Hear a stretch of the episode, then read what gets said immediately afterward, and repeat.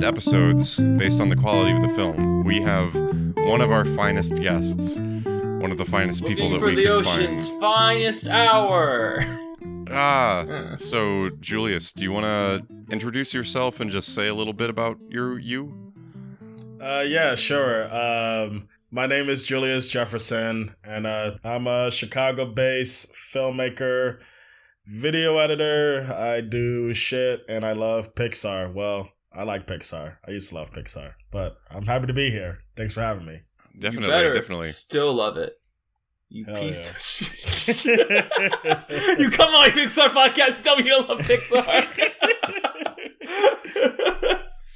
What can I can I just ask you what if um you you're a lot of your your recent work can be on TikTok, right? I do, like I said earlier, I do video editing. I um have a nice client that's fun to work with. It's The Onion. If you like satire, if you like humor, you may have heard of them. And uh, I do video editing for them. They have a lot of cool TikToks. And um, if you ever want to check out any of my work, you can check out their TikTok page. And it's either me or my coworker Mason. Uh, we split up the duties of editing the videos. But yeah. yeah. What have you been up to? I've just been like catching up on T V a lot lately. Like I uh, been watching Community finally. Like it's a show I've been wanting to watch for a minute. But I just been kind of like... It's it's like one of those shows that people are always saying, yo, you gotta watch it, or like they already assume you saw it because like you give it like a vibe that you're into it already. But uh, it's been cool watch through that. Like Kim Jong is like one of the funniest fucking actors. I love that guy. Um, but I've been working Don't on watch like... Doctor Ken. I hear it's rough. Is that is that a sitcom? Yeah, it's this A B C sitcom. Oh man, but like uh, what was it? But, like, I'm just in the middle of, like, working on a couple of short films. Like, it's been about, I think, maybe a full year or even a half since, like, my last short film I released. Um, my White Jesus, which you can bleep out because none of your listeners can say the title. And, um, sorry, I'm being mean. No, that's fine. That's probably accurate. I know, I know, I know it's a funny joke. But yeah, but no, but I'm working on a new short film called God Help Us, which has like a couple voices you may recognize. And uh, I got another short film that we start shooting in hopefully November. And, you know, just trying to get back into the motion of making my own shit, you know. Jalal Gadard passed, so, you know, someone has to carry on the torch. Yeah, he has to be reincarnated. Yeah, as a black dude from Southside Chicago. I mean, isn't the queen now like, I don't know, she's like a YouTuber's baby. I saw that. I don't know. I saw that on Twitter. I don't know. Godard was like, no, it has to be me. Joey's like intercepts the baby. Nah, nah. I just take the soul away. The baby is soulless because of me. I need a, I need a Godard's powers more than her. Danny, what, do you have any news? What did I do this weekend? I slept. That was nice. I like sleeping. Uh, sleeping is tight. I can agree. Uh, I'm trying. What did I do this weekend? I'm going crazy now. You know, instead I of, didn't. What? I was not sorry. Uh, you know, instead of making a movie about how uh, the wishing star came along, they should make a movie about sleeping. You know, actually, we could talk about that because it, it would be relevant to this podcast. I mean, is that? Is, I didn't mean it. I just thought about it. Well, no, that actually was my. I was like, what? What got me mad this weekend? Something got me mad. I'm like, oh yeah, it was a. Uh, it was everything Disney announced except for like one Pixar movie. I don't think. I don't think announced more than one Pixar film. Isn't that? Was you star a Pixar movie? No, that one's a Disney movie. Oh, okay, uh, okay, that makes more sense. No, the the Pixar movies they announced was they went on more details on the one they already announced, which was Elemental. Uh, they announced the new one, which is Elio, which is the one I'm really hyped for, because that's by the co-director of Coco. Uh, and then they announced Inside Out two, where Amy Poehler came on stage like, hey guys, it's me! I'm back! And let me tell you, in this new movie, Riley's gonna have a lot of new emotions! Because literally, like... Five hours earlier, broke like, yeah, we don't want to pay Bill Hader or Mindy Kaling for anything. So it's like, well, do you guys like my Mindy Kaling? Not my Mindy Kaling, my Amy Poehler impression. I don't. I thought it was decent. Yeah, no, it's pretty good. Startling. Yeah, I haven't I haven't heard Amy Poehler's voice in, since like maybe twenty seventeen. So oh, you know, we could also actually I did have a topic we could talk about that's random that makes more sense than that, which is uh, we all watch Succession here, and Mark looks like some guy from a certain actor in Succession who finally won his long-deserved Emmy. Yay! Now I, guess, I know I can do it. Congratulations, Mark! Now you can now you can body double for an Emmy winner. Literally, literally, I did. On set. Sorry. It's either that or go on S N L just to do impressions of him for the skit. Yeah, it'll be, it'll be you and Pete Davidson as Kendall. It could be like it, it's like no, that, Pete Davidson's got to be Craig. The...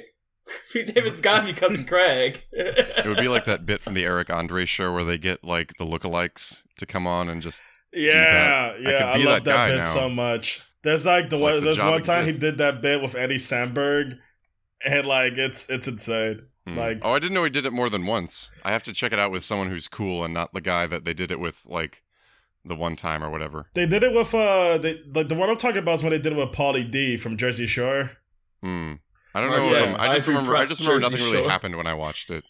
Yeah, because like it, it's crazy. Like I could break it down. Like they're interviewing Pauly D, then they have like Pauly D's double come out, and it's like just a regular Eric Andre extra. Like if you watch enough of the show, you'll recognize the guy. But then like Eddie Sandberg comes out in blackface as Eric Andre.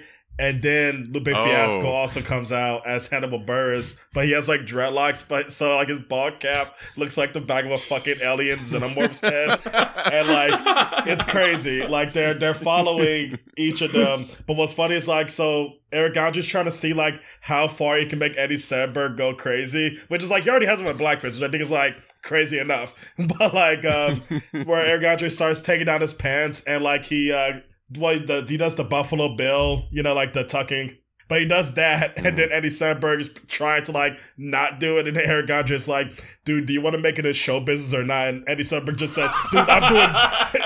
and Sandberg says, dude, I'm doing better than you. They like the most frustrated voice. It's great. I just like the simplicity of that response. I'm be- doing better. Yeah, like I like Sandberg. I think is like he's an underrated talent. Like, dude's great. I still need to watch his Hulu film. I don't remember the name of it, but oh, Palm Springs. Gotta, I like that one. That was yeah, good. I just gotta point out that out of all the S N L guys lately, he hasn't really fell off. Which I mean, for that generation, they're doing good. Like him, Sudeikis, Hader, they all got good shit. Mm-hmm. I mean, Andy Andy Sandberg, of course, was in uh. Chippendale Rescue Rangers. Yeah. What a film. It's interesting how closely he'll, he collaborates with, like, the Lonely Island guys that he was with before S N L. So that's kind of, like, still stuck with him. And I think the other guys have kind of, like, branched out into being in, like, mainstream movies or whatever. But he's yeah, still like, kind of Bill Hader was an Inside Out, right? Sorry. Sorry. I mean, like, something, yeah, something I was surprised by uh, was that I saw that...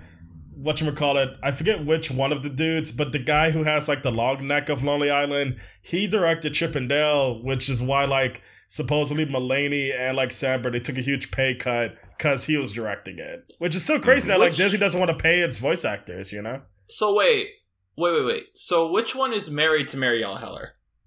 I didn't know. I didn't know one of them was married to. One of them someone. is married to Marielle. I'll look it up now. But yeah, yeah. I heard that not too. That Andy Disney Sandberg. Like, no, I know it's not. It's one of the other two. I know Andy Sandberg. Yeah, not I, I know it's the one. It's the one with the long neck. And there's one with a long face, and there's one with a long neck. I don't remember the names though. I know that Akiva is the one who directed oh. it. I think. I don't know if he's the one with the long. Yo, neck. Jorma yeah, no, Taccone Akiva's is the one with the long neck. Yeah. Oh, Taccone. I don't know why I said Taccone. Uh, the, yeah. So the uh, the pop star director. Yeah, the he's Gruber good. Director. He's good, one. But like it, it sucks that he came to get a bunch for voice actors. But I also I realized Mark didn't even say life updates. What? No, I mean I was passing it around, and I think. Oh, bet. I mean, I don't know. It's really it, sad. Marielle Heller's only nomination for he... acting. Sorry. What? Sorry, it's really sad. Marielle Heller's only nomination on her Wikipedia page is for acting. Marielle Heller was nominated for acting for Queen's Gambit. I didn't know she was actress. an actress. She's in Queen's Gambit. You did, I thought you watched Queen's Gambit. She plays the mom. She's really guess, good in it. What the fuck? That's Marianne Heller? Wait, yeah. Marielle Heller? Yeah, she's great in it. I had I had no idea that was her. She's a great director and a good actress. Wow. I need another movie. I need that, uh, the Amy Adams movie from her already. Sorry, Mark, what's your life update going on? What's your... Oh, no, my like, life! I just I mean, love when women pivot from acting and directing. Like uh, Olivia Wilde, real excited to see what's going on for her career. By the time this episode's out, we will know. Don't worry, I don't know. There's probably a joke in here somewhere where I it's mean, like, like, "Don't worry, darling, we still have The Whale," or something I mean, like this, that. this, this whole like meltdown of a crisis going on with that movie and the title makes it feel like an Arrested Development joke. Like, this is a movie that Tobias was trying to get into, but Lindsay is the star of instead. I feel like the second punchline of it is that it's like Harry Styles like, don't worry, I have a less controversial movie coming out titled My Policeman. Every time I walk past the post, I laugh. I'm like, dude, you chose, out of everything right now, you chose to be in a cop movie. That's funny. Like, oh my god. My... I, what I wanted to say about my life updates is just not a... I mean, I'm working through Better Call Saul, trying to get caught up hey. now that it's done. Hell yeah, yeah. I love it. Yeah, and I also just P S A, uh, I tried to make dinner tonight, and I feel like I knew this, but just so anyone else who needs to know, like, you can't make a quick meal with a can of tomatoes if you're making a sauce. Like, you have to cook them long enough so they don't become acidic. Out of context, it just sounds like, like a psalm. It's like, you can't cook a quick meal out of just tomatoes. Well, uh, yeah, I don't know. That's that's what I, I didn't I didn't have a movie thing coming in, but yeah. Shall we play some games? My game is called the Letterboxd game. Letterboxd, as I'm sure Julius is aware, has recently added a feature where it shows you the most similar movie to the film you just watched. I will give you the first five movies that show up. So I have actually an example this time, because Mark told me to... Well, I came up with this as a mutual agreement to allow me to still read the movies we currently do as, like, what they are, but also so Mark doesn't have to, like, guess, like, oh, no, this one is Toy Story two. So for an example, this is what Toy Story two would be. The first five I would give you would be The Lego Movie, Ice Age, Finding Nemo, Lego Movie two, and Up. Okay? You'd get two guesses... Then after that, I'd tell you the movie came out in nineteen ninety-nine. You get one more guess, then I'd say it's Wreck-It Ralph. It's something you're not in your next movie. And then I'd say Bolt on your next guess. So basically, you get five movies, the two guesses.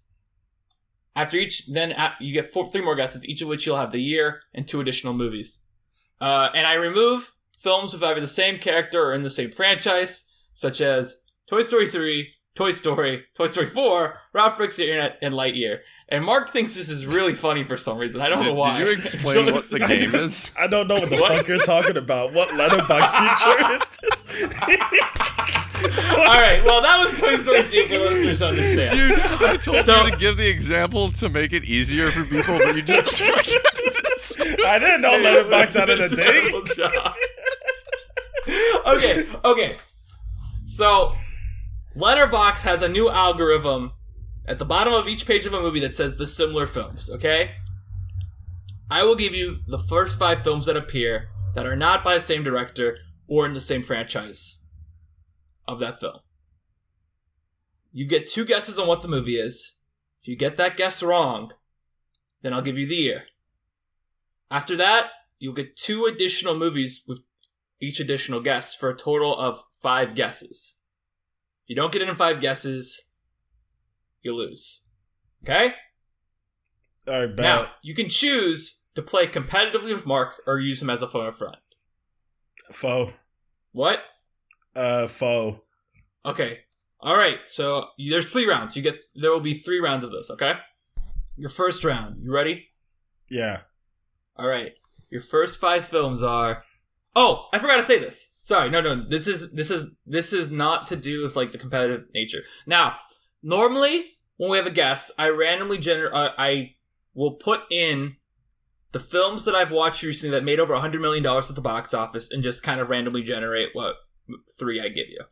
Okay. With you, since I know that's not necessarily your scene, even though I'm sure you see blockbusters too, what I did instead was I put every movie that would be eligible on Letterboxd in our private list and then sorted it by highest rated. So these are the highest rated three films that I watched in the past month. So these will be from or the top three highest rated from number one to the three, third highest rated. Just so you, so these are good movies according to Letterboxd. Okay, so here are your first five movies for the first round: The Outsiders, The Goonies, The Mighty, Mean Creek, Bridge to Terabithia. Stand by Me. Yeah, yeah, it's Stand by Me. I figured this is this is the reason I did it in this order, because this was the highest rated, and I'm like, oh, Julius will definitely get this because we saw it together. So, but, Mark, what's your opinion on Stand by Me? Good movie. I haven't seen it in a long time. That's what everyone keeps saying to me. I mean, I had never like, seen like, it. Like, I, it was I, just I, on like, T V when I was a kid. After I saw it, and they're all like, "Yeah, I haven't seen that one in a long time." Like, I feel like everyone oh. needs to watch it again now. Like, I don't know. I actually have a mm-hmm. I have a really funny story about it, by the way, which I know it's my game, and me doing this tangent is like like Danny, what the heck? But trust me, you guys will think this is worth it. I is bet. I came into work the next day talking about Stand by Me and how I'd just seen it, and my boss was like, "How have you never seen Stand by Me, Danny?" And I was like, blah, blah, blah. And we talked about it a bit. A couple kids were there. And I mentioned it was based off a Stephen King book. And she's like, huh, I didn't know that. I'm like, well, yeah, it's because the book's titled The Body. And she just immediately goes, hey, there are kids here. Don't say that. And I'm like, what do you mean? It's literally, I just said The Body. That doesn't tell them anything. It could be like anybody. Like, you know, like that. I did not. You you making a big deal out of it is what is making it sound bad. Yeah, like The Body isn't doesn't mean anything to my knowledge. Unless they are worried about body count, but like you have to like outright say that. And yeah, yeah that's dumb. Yeah, it's, yeah. All right. That's funny. So I'll do your next round, but I do want to add this bit that I forgot to mention earlier, because I, I didn't say it earlier because I figured you'd get Stand By Me immediately.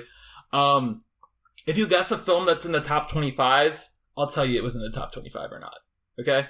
Mm-hmm. All right. So your next one is The English Patient, Jules and Jim, A Very Long Engagement, Grave of the Fireflies, and Atonement.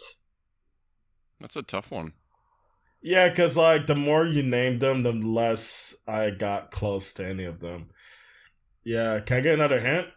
Or how's no, it... you have to guess twice. You have to do. You have to go through. You have... You'll get hints after you do two guesses. Okay. I don't know. Uh, Pride and Prejudice? No, and Pride and Prejudice is not in the top twenty-five. So you need to give me one more guess, and then you'll get a hint. Can you name the movies again? Yeah. Uh, The English Patient... Jules and Jim, A Very Long Engagement, which, do you know what that movie is? Because I definitely don't. Uh, I have no idea what that is. Isn't that Jason uh, Segel? No. That's, oh, wait, uh, wait, wait, wait. That's like wait. the five-year engagement or something. This is a, uh, oh. here, I'm, I'm, I'll, I'll give you, I'll let you, I'll give you some context on this film, because none of us know what it is. Uh, but it's from two thousand four, uh, and Letterboxd, again, is acting dumb and not loading, oh. It's by Jean-Pierre Jeunet, uh, and it has Audrey Tautou in it, and Gaspard Ullet, and I'm probably butchering all these French names. Um, Is it... Uh, okay, and then Grave of the Fireflies and Atonement were the other two. It's like farewell something, right? It's like a greeting? I don't know. You have to give a full guess. this, this oh, I know fair, where your brain's man. going. Oh my god. I... feel like I know oh, I what you're I talking about. Is it an old movie? I can't answer that until you get to your next hint, because your next hint is the year the movie came out. Do you know, Did Mark, you or what are, what are you? Are you a foe? Like, aren't you competing, or what was this? No, you said you, you said Mark was going to be your phone a friend. That's what you said. I also had that question, is whether you said phone or foe. So I don't know. I, I, I know you said friend or foe. I heard phone. It's, so do you do you want me to be phone a friend? Yeah, sure. Okay, I think it's Hiroshima Mon Amour. That's what I was thinking about. Yeah, it's Hiroshima Mon Amour. Okay, but um, yeah, because you watched that in New York. I don't know why I could not remember the name of it for some reason. All right, for the record, because I like saying these, and I forgot to say it for Stand By Me. I'll say Stand By Me's first. The other two you would have got as hints for Stand By Me were The Kings of Summer and Now and Then. And for this, the next two hints you were going to get were... The Thin Red Line and Casablanca. Whatever. All right. So, you ready for the final round? Yeah, sure. Five films are Amour, twenty-one grams, The Hours, Rabbit Hole, In the Bedroom. Oh, man. Yeah, literally nothing's coming to my mind. Eyes Wide Shut? No. And Eyes Wide Shut is not in the top twenty-five. Lost Highway? No, it's not Lost Highway. The year this film came out was nineteen ninety-three. It's funny, that's one of those years I'm not really that knowledgeable. Also, to be, I don't know if it says or not, Lost Highway is not in the top twenty-five. Yeah, because I'm just naming stuff that I know you saw. Hmm. E two Mama Tambien? Nope.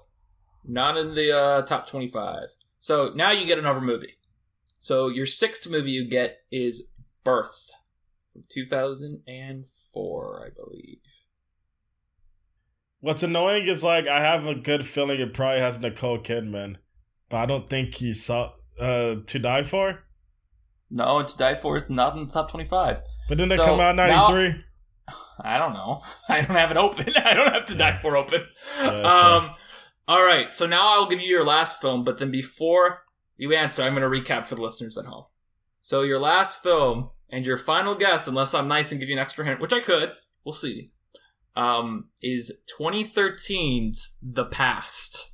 So your seven films were, and this is a film from nineteen ninety-three, were Amour, twenty-one grams, The Hours, Rabbit Hole, In the Bedroom, Birth, The Past. And I can look up the director of The Past if we don't know what that is, because I don't know what it is. Can I phone a friend?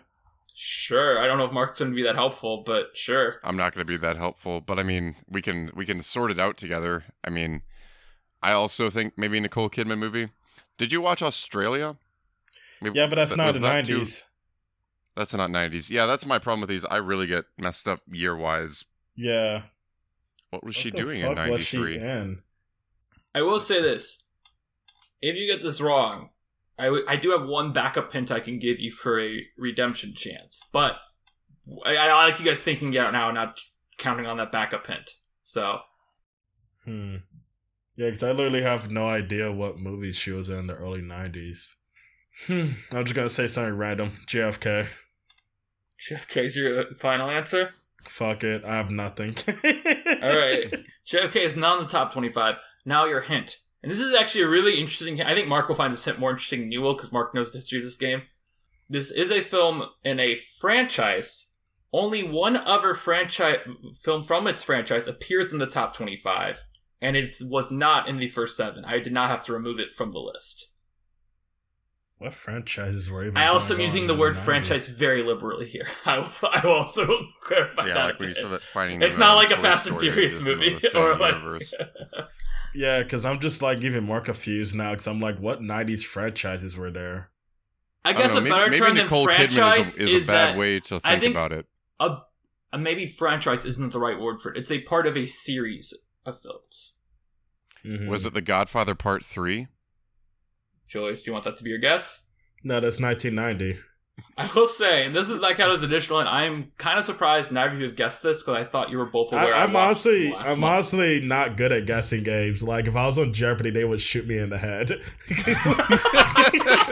It was like, what? You didn't say what. You didn't say what is. Oh man, I mean, I, I'll throw it away. I'm just scared. I got, I, I don't got nothing. All right. It's not on his skin. Under his skin is not in the top twenty-five. Now, you were completely in the wrong direction with Nicole Kidman. I'm sorry. So, yeah. The reason I said you should both know this is because this is a film I almost saw with Mark in New York. And this is a film I invited you to go see with me. And it's Three Colors Blue. Three Colors oh. Red is I in did, the top I didn't even realize twenty-five. You saw Blue. I thought you didn't see it. Yeah, yeah, I saw Blue. Three Colors Blue. You didn't text only, me. I, I want... I just wanted to watch the first... I did text you. Go look through the text. I know there's, I'm seeing Three Colors Blue. Do you want to come? And you're no, like, no, no, I'm no, no. I said, I said, tell me. I said, tell me what you think of it, though. I mean, I posted a Letterboxd review like immediately. I just assumed your you saw it. Your Letterboxd reviews never show up on my front page. Like, I don't, I don't uh, know what happens. Uh, I mean, I thought it was good. I definitely thought Uh, I've been a little too tired to watch it. I think I'll enjoy it more whenever I revisit it, knowing where it's going, because I thought it was a completely different movie than what it was. So I was like, oh, okay, like, interesting. I really like the ending. But yeah. So the most critically acclaimed movies, according to Letterboxd, I've seen the last month are, well, The Iron Giant, Stand By Me, and then uh, Hiroshima and More, and then Three Colors Blue comes in at four, I guess, so... Yeah, yeah, that's wild. If I, I feel like I definitely would have figured it if I knew. You didn't go on the upper two. you, did go on the, you didn't really go on the upper two, so. I do think it's interesting Three Colors White isn't on this top twenty-five. Not me. People like white. It doesn't even. I, get... I didn't. Sorry, I just I did... realized it sounds funny. Not many people like white. Yeah, I didn't actually get mo- I watched Double Life of Veronique and Blue, and I don't really think I checked him out much more beyond that. Oh, actually, I loved a short film about killing. Oh yeah, that, that's probably my favorite one by him. White's cool though. I don't I think people are mad that White has a sense of humor. I think the movie that's gonna be the most funny of this year is The Whale. Alright, now we can get to the points to me. I, I just want I just want The Whale to come out so I can edit fart noises over it and put it on Twitter so I can destroy its Oscar campaign. I, I need to I need to just quickly say on the record, because I know I told both of you this, is that my mom texted me out of nowhere like ten hours after The Whale premiered asking me if I'd seen it. And I was like, no, it's only in Venice right now. Also, this is a movie you would hate. Like, you would absolutely hate this movie. I don't know why you're asking me if it was any good. All right, uh, my game. My game is the game of lists. Um, it means I go on the internet and I find a list of movies, and then I ask the guest questions about them. And me. Yeah, I exist and, too. And let me just what? I was like, you're like, I asked the guests about films, and Danny. You also can ask Danny about these films, too. Well, I ask everyone. I don't know. All right. Yeah. Y'all should, uh, I don't know if you guys ever watch wrestling, but Triple H had, like, this crazy opening song where he's like, time to play the game! Like, you can the throw, like, o- that in there. The only intro music we have here is when I go, we're gonna do a detour! Do, do, do, do! Well, I, I, so we actually do have stingers. Sorry, Mark, what's your game this week? I'm sorry. Oh man, now I have a tangent about Triple H. Truly, that's actually more of a life update than anything. But, I, didn't, I, didn't, I didn't know you watched wrestling. Oh, you should tell your P T A story to Julius. Maybe I'll. Oh, like, did though, you say P T A no, and Triple? And I said Triple H. No, I did. I did. I didn't see Triple H. I saw a monologue that he did, which I kind of want to steal. That reminds me of when I did the monologue of Chasing Amy and I didn't know what it was from, and I, I immediately regretted it once I saw it was fun. Sorry, let Dan, me, if you're listening to this. Sorry. Let me just drop that, not, a, not as a whole not as a whole thing, but uh, if you want to see like an interesting monologue, look up Triple H, Tough Enough, um, uh, what was the thing? Give me, it's like, give me a flop or something, or like, give me a drop. Look up, like, drop. Give, or like, I don't know what my... like, I don't know what my wife's doing, Mom. Oh my god. My wife. I'm, go- I'm Googling it just so I can have it ready to check out after, because the Triple H monologue it's... sounds amazing to me. Like, well, no, oh he's he's god. just hyping up, like, contestants on the show, but I just watched it. I watched it twice, and I was like, this is actually kind of, like, a good monologue, and I just, like, filed that away. But, um, Tri- Tri- all right. Wait, wait, wait, wait, one last thing I just thought of, which is to jump back to five minutes ago. Julius, for your edit of The Whale, can you also just include the song from Amazing Spider-Man two in it? Oh my god. And him going, Roosevelt. I, I was... I, I literally almost had to get kicked out of a cafe because I couldn't stop laughing because that song came on. Like, oh my god. That song is ruined for me. Alright, um, we can start. Alright. So I, was, I, was, I found a list of movies online. This week, it's the list of Criterion releases. Um, oh, we didn't talk about... That was actually the Pixar tangent we should have gone on. It's not a tangent. It's just happening. WALL-E is going to be in the Pixar... I mean, is going to be in the Criterion Collection. How the fuck by, do y'all... I don't know, like in November or something. Structured What? How, how do y'all... Do, like, I now want to hear an episode, because I have no idea how you're going to order this data to be coherent. um, I mean, you'll listen, this, this can be a special episode. Um, Hell nor, right. Well, I mean, truly... Whatever. Wally's going to be in the Criterion Collection, so um, I'm going to give you some numbers of the, the spy numbers from the Criterion Collection, and I want you to name those movies. Um, now, the Criterion, for our listeners, numbers their releases, and they're loosely based on when things come out, so like earlier numbers have, are like older releases. That's not always the case. They do give special numbers to special movies, so that's kind of what we'll be talking about here. So three questions. First question: are we competitive, or are we? Well, do you want to win, or do you do you want to work together? I don't. um, I mean, it doesn't doesn't really matter. These these are pretty deep cuts, so I'd say work together. You know. Yeah, sure. I mean, you're you're just giving us a number. What? Are you just giving us a number, or the other hints? I can give you other hints. Yeah, mine's less structured. Mine is basically just like trivia, and it's fun for me. There's yeah. not like a real thing. I'm okay. First I'm question: excited. What's number one hundred? All right, what's number one hundred? One hundred. Armageddon. Good guess. I'll give you one. I'll give you one more. Here, here, I'll give you a hint. This is wait, wait, a comp- I- this is a collection. It's a box uh... set. I, th- I don't know like if it's it. a box set, actually, but it is a collection. Is it the uh, Apu trilogy? No. Number one hundred is the Beastie Boys video anthology. I don't know why that was going to be my like my third guess, because I kind of wanted to get that one. I have yeah, no, I have and... a Beastie Boys. I, I bought the Beastie Boys book like the week it dropped, and I've only read like twenty pages of it. It's like the size of a fucking encyclopedia, but it's great. The the twenty pages I read are great. What's the name of the book? It's literally just called the Beastie Boys Book. Like uh, the two surviving members, I think Mike D and God, hey, I'm forgetting the other guy's name. The deceased member is M C A, who was honestly the best member. But like um, Adam Yak, no, that dude, that's actually M C A's main name. Anyway, Beastie Boys, tangent aside, they're they're a great group.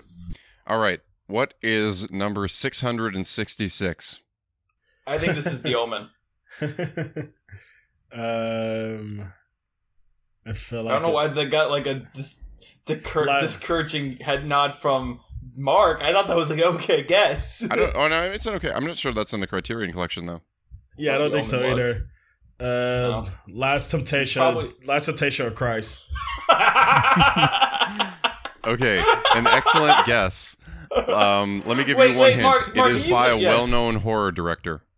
Oh well, no. Oh, I'm gonna say, say it's it's by a it's by a pretty mainstream horror director. Is it is it Night of the Living Dead? No. Oh, I thought it was uh, an okay guess. Is it, That's an okay guess. Is it Cronos? Good guess. It's not Cronos. It's The Devil's Backbone. Ah but man, that's my third. On. Man, hopefully you're on. That's that. probably his least known film. I'd say. Is that the one that's screening, Julius? Like I can't remember. Yeah, Devil's Backbone is screening. Nice. We'll do it's, it. It's funny. It's funny. I was All able right. to tell Del Toro because I feel like some people will still argue on if he's mainstream or not. He he has an Oscar. Yeah, that, that's that's usually why. Or director can because yeah, like some some people I know say he's Art House, and I'm like, fuck you talking about. Yeah. He won Best Picture and Best Director. He's not Art House anymore. You just can't be. Yeah, it's the dudes. Yeah. I can see his movie at a fucking Rigo cinemas. Like, come on. All right. I mean, I saw the um, card counter. At the, we saw the card counter at the release. So. Yeah, because it got it got Poe Dameron in it and Tiffany Haddish. Rest in peace. Wow, isn't that movie like a year old now? Because it came out on nine eleven, didn't it? Card counter? It came out around nine eleven weekend. I remember everyone was like, "Wow, the audacity of dropping this on nine eleven weekend." That's insane. I didn't know. I didn't Spoilers realize that. Spoilers for Card Counter. I still think it's crazy. Obama loves that movie. Like, I need if they drop a Criterion, if they, if they need if they drop a Criterion of that, they need a commentary of Obama and Paul Schrader in the room together. Sorry. Final question: What's number one? What's number one thousand? What collection of movies is number? Oh, one thousand? I think I know this, Julius. You know? Nah, don't you go for it. You don't say. I think it's the Godzilla box set. Yeah, it's the Godzilla box set. Oh, nice. I remember that. I remember that it dropped, so it was like a big deal. It yeah, because I knew that one was later, but I didn't know it was like a specific celebratory number. Fuck, yeah, why did that's a big also, one. Also, triple six for Devil's Backbone makes. Why did I? Wow, that's crazy. I just realized I, I, mean, I, didn't, I, were, didn't, I didn't realize the spy numbers had like a good meaning to them, I guess, or like they are, or at least like they're aware of them, I guess. Is seven seven seven like a movie about just, casinos? No, here's the thing: is they normally don't mean anything, but there are a few times they do. If anyone wants a little bit more about this than I have here, um, I'm going to Wikipedia to look up what seven seven seven is. I'm curious now. I bet it's sweet spot yeah, I mean, success. It's oh, well, that's actually kind of that's kind of cool. Ah, damn. Oh, that's. Did you just say that, or it's The Brood you know it's by true? David Cronenberg? Oh, what yeah. a waste.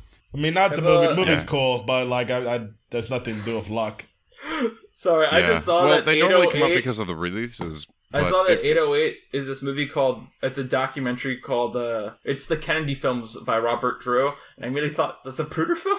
It's on the Criterion Collection. That's insane. Why is that? Why did you give that one a copy?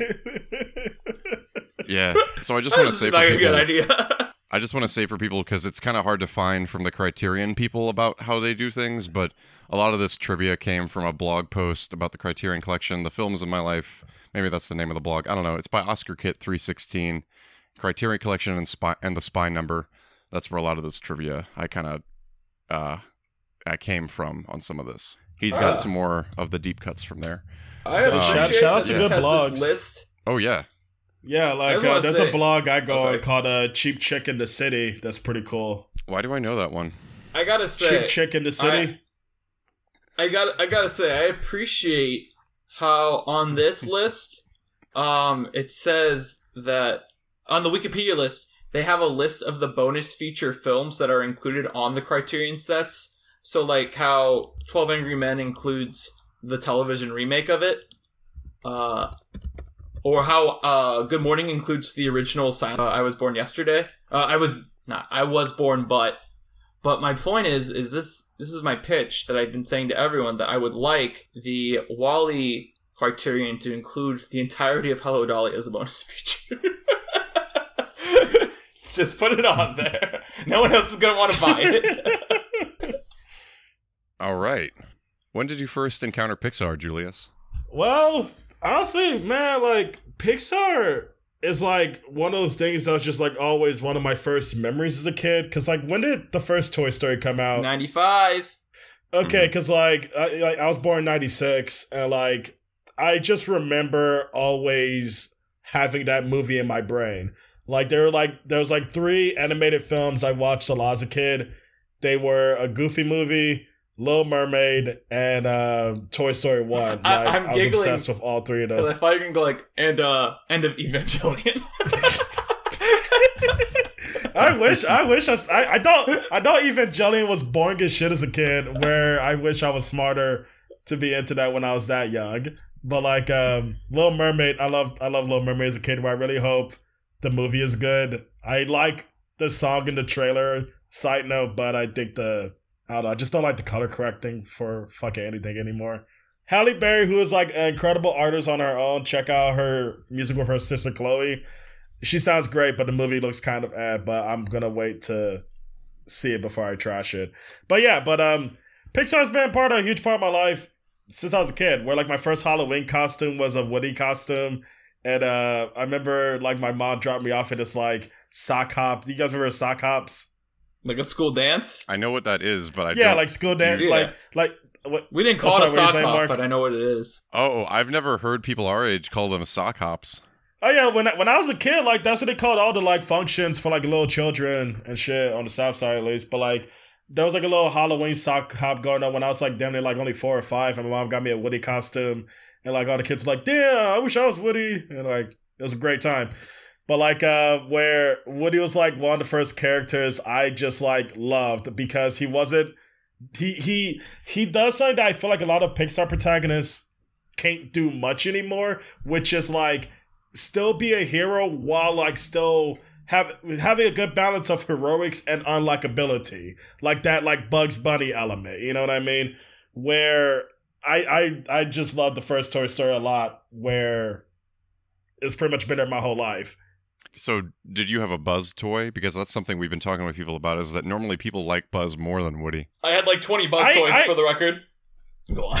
Well, what's funny is I did. I only had, I had like maybe five Woody toys. I had like five Woodies, and uh, what was it? I had maybe one Buzz, and I had two Jessie toys. But like, what's funny is like one of the Jessie toys was like life size. It would talk with no warning. Where like we had it for maybe ten years, and it would just say "Yee-haw!" like out of nowhere. Where we would get scared because we were like we left it in our basement. Because, like, we were like, nobody wants to fucking play with this thing, but it was still talk. It came to life! The toy kept coming to life! Yeah. And you put her in like... storage? You monster! Yeah. Yeah, we literally, we're literally the, the worst ending Jesse could have got. Me and my sister. That's funny. But yeah, but no, Pixar, Pixar's been a part of my life for a whole time where... The first movie I think I saw in theaters, at least that I remember, was like, uh, well, actually, low-key, when did, this is a random question, because it just helped me figure out if Toy Story two is the first movie, but when did uh, when did Rugrats in Paris come out? Well, let me look it up. I will. Or actually, the oh, Rugrats God, movie. God. I will say, when, for the record, I that... used to think Toy Story two was my first movie in theaters, but I know for a fact I t- saw Tarzan in theaters, and that came out before it. Yeah, because thing is, like, it's the Toy Story two is one of the first movies I remember seeing. Toy Story but I can't two is a year before, before Rug- Rugrats in Paris. Rugrats in Paris is two thousand. What about Rugrats movie? Well, the first Rugrats movie is ninety-eight, so it would be before this. Okay, then I saw Rugrats movie was before that then. But yeah, but no, Toy Story two is, like, a huge favorite. And uh, I think I saw, like, almost every Pixar movie growing up until, like, it got to Ratatouille. Around that time, we just stopped going to theaters and shit. But, um... it's like one of the few consistent institutions that's under, you know, Disney, where you gotta give them props for that. They never let like that mouse-shaped cloud um, fuck up what they had going on outside of Lasseter and um, some other creeps. Yeah, also, I mean, I mean, as a big defender of Pixar, they did also have that run where they just kept doing sequels for a bit, which, you know, yeah. yeah. Which around around that time, I was very in and out of it. Like, I don't think I even seen most of those sequels. I maybe saw Finding Dory and um, Incredibles two, but I still haven't seen Monsters Universe. No, you should definitely. It, it was funny. Literally, as soon as as soon as I like brought up Disney Plus yesterday, did you watch which... on the account where I'm watching it in Spanish? Did that like mess you up? Wait, I have to ask Julius. Did you actually watch it in Spanish? Because Mark took that as legit, and Mark I, watched it in Spanish. I forgot. For some reason. I, I forgot that joke. I wish I remembered that. I mean, I'm I glad I you did it because it's really, really tough to talk about voice acting. You both watched it in Spanish. I have things to say. Because about I kind of want to hear Woody's voice in Spanish. Like that sounds fun. I'm more interested in watching Toy thing... Story three in Spanish because of the Spanish buzz bit and how that even works. Oh God. But yeah, but. I don't know. Big Pixar's dope. It's been there forever. Didn't you say that there was something that you you liked it less recently, or was that because of like the sequel time and just their output oh. recently? Oh, that may was, have been it reg- was it regarding Tim Allen or? You were Tim Allen. That would check oh, out. Oh, I don't know if it was because of Tim. That was another thing you said, but I thought they were yeah, different. We it might have been talking related. About... To I also thought it was yeah, about yeah, because I, I thought it was about the quality of movies or something. Oh, no, I mean, like, the quality of films with Pixar, I mean, there's definitely that sequel run that Danny's talking about that I can't really say too much on, but I definitely will say that, like, oh, I mean, I should talk about what I was saying about Woody and, like, why I feel about why, to me, he's still probably my favorite, like, Pixar protagonist, is that, like, I feel like, especially with films like Soul, based on the recent films I've seen, like Soul and Turning Red, with those plots, you have a way tougher time doing the tightrope walk, in my opinion, of, like, giving us a main character that is challenging to like, but still, like, likable. It's still ready to root for. I think the one... Where I feel like with, with Toy right. Story, Woody and Buzz are, like, at each other's throats for maybe the whole movie until, like, maybe the last, like, act, you know what I mean? Where until, like, Woody has to see Buzz and what he thought was going to happen to him, being abandoned and stuff. Where, where, whereas I feel like with Soul and, like, um, Turning Red, they don't really have, like, that dynamic for whoever the Buzz for those characters uh, excuse would be. me, Turning Which Red isn't teach- a bad thing. It's interesting. Turning Red teaches kids to rebel against their parents and be awful children. I'm just saying. Not allowed to show it at work. It's too raunchy for the kids. Wait, is that a real thing? Uh, yeah, Not officially, yeah, but is. I know that at one point... last year we were picking a movie on Disney Plus the show, and a kid was like, let's watch Turning Red. And my boss was like, no, we're going to watch Zootopia. And I'm like, well, that's propaganda. So, so Turning Red is... Yeah. A- um, Tur- Turning Red will at least make kids think monster movies are cool again. I just think it's alright. I I just go back to Inside Out two, where there's that interview where Amy Poehler's like, yeah, this is going to be a movie examining like a girl's puberty from Pixar, so that's going to be interesting. It's like, they literally just did that. Like, what, what are you talking about? That is kind of funny, because she definitely probably got a screener for it, but just didn't see it. But she was like, oh, no, I loved it. And, okay, but in all fairness to her, I, I will say, uh, I believe that movie came out around the same time her new documentary that she directed was doing, like, festival rounds. So she was busy, like, with oh, yeah. something interesting. What was I going to say? I do. I was. I wanted to say one thing, though. That's on Mark. About... Well, I was. I wanted to say one thing about what you said with uh, Pixar having disli- unlikable protagonists. I think the closest they have recently... is their other kid protagonist in Coco. I think Miguel does a lot of, like, mm-hmm. really, like, dude, stop, you idiot things. But, like, not yeah, to the level of yeah. Woody in Toy Story. In the first Toy Story. And, and, that's, and that's why I think Coco, like, I mean, I say it flat out, I think Coco's probably the best film they still got going for them with recent stuff. And I know that, like, Soul or even Turning Red's probably beat that for you. I'm not sure if it has. You forgot, but, you forgot Luca, like, too. Luca's up there, too. Oh, yeah, Luca, Luca. Oh yeah, Luke, and Luca's great. Like I think, but I think Luca also is kind of missing that dynamic. Where actually, I think Luca's probably the best of the three when I think about it. At least for me, I, I actually I like agree. I think Luca's my favorite of the but, three. But too. like, but but I think really? like those three movies, at least they give me a lot of hope that despite all of this consolidating that Disney's doing, like you know with T V and like spin-off projects and these webisodes and shit. Pixar at least still has like writers that are trying to like you know make the gimmick of like. Insert thing, but with feelings, still make they can still make real interesting narratives with it, while alongside having incredible animation that just gets better and better. Because like that's something that I think a lot of people don't give Pixar credit for is that like their movies still look incredible, like in ways that I'm still shocked by.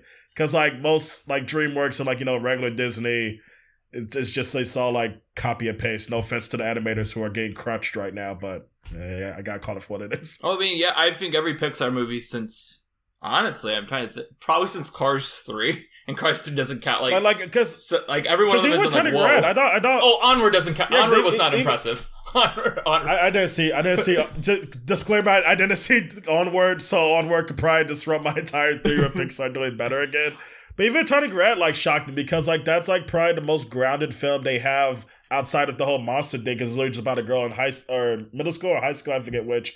But like, that's literally just human civilization, and it still like has its own difference in like setting as compared to something like Incredibles, which is kind of the same thing. You know what I mean? But yeah, yeah, yeah. I think that's why Turning Red for me. I was, I don't know, I don't. Luca is not of those three for me. It just it's interesting to hear you say Luca because I think that's why I think Turning Red for me is my favorite of the recent ones because it's grounded like that.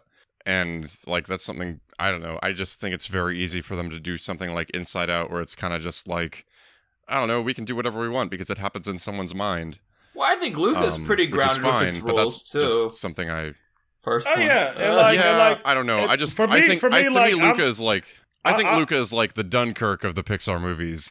Like, if you were to, so like, what is the most Pixar movie you could make? Like, it's not one of his, his best movies. No, Dunkirk is Nolan's right. best movie. But it's like, it's like the most Nolan-y movie that he has ever made. And I think that makes it less fun for me than, like, if you're making that, I think Coco would be the Dunkirk crazier. Of Pixar.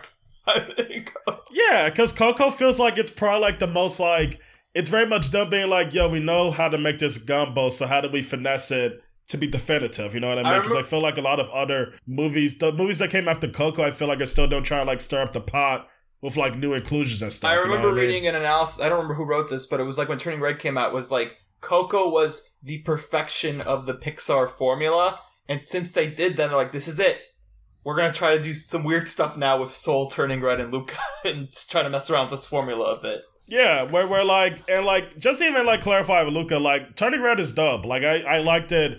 Way more than I was expecting because I had a lot of friends who saw it who were telling me that it was annoying in a Scott Pilgrim way, and that f- phrase doesn't really work well for me because I still like Scott Pilgrim, but I can kind of get why Pixar made Scott Pilgrim. It'll be annoying, but it, it's very much just like, if you find teenage girls who fantasize about boy boy boy bands annoying, then yeah, you're gonna find the movie annoying. But like, if you have empathy and a heart, yeah, no offense, no offense to my friends, if you're not just like to every teenage girl, like, really shut up, you'll like this movie.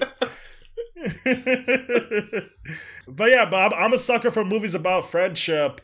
Like, where one of my recent fa- favorite movies that uh, Criterion actually put out is this great underground film called Mickey, Mikey and Nikki, uh, directed by Elaine May, where Luca like does such a great flip of like that type of story, while also like, you know, having all this cool shit that's like fantastical, you know? Because what I think is crazy about it being about like these fish people is that like that part of the story really even needs to come up that much for it to like work. And when it does come up, it, it results in amazing jokes. Like, I still can't get over the I think it's the granddad who's like secretly an actor or whatever. You mean the like, Sacha Baron like Cohen character who's like, Errol! Yeah.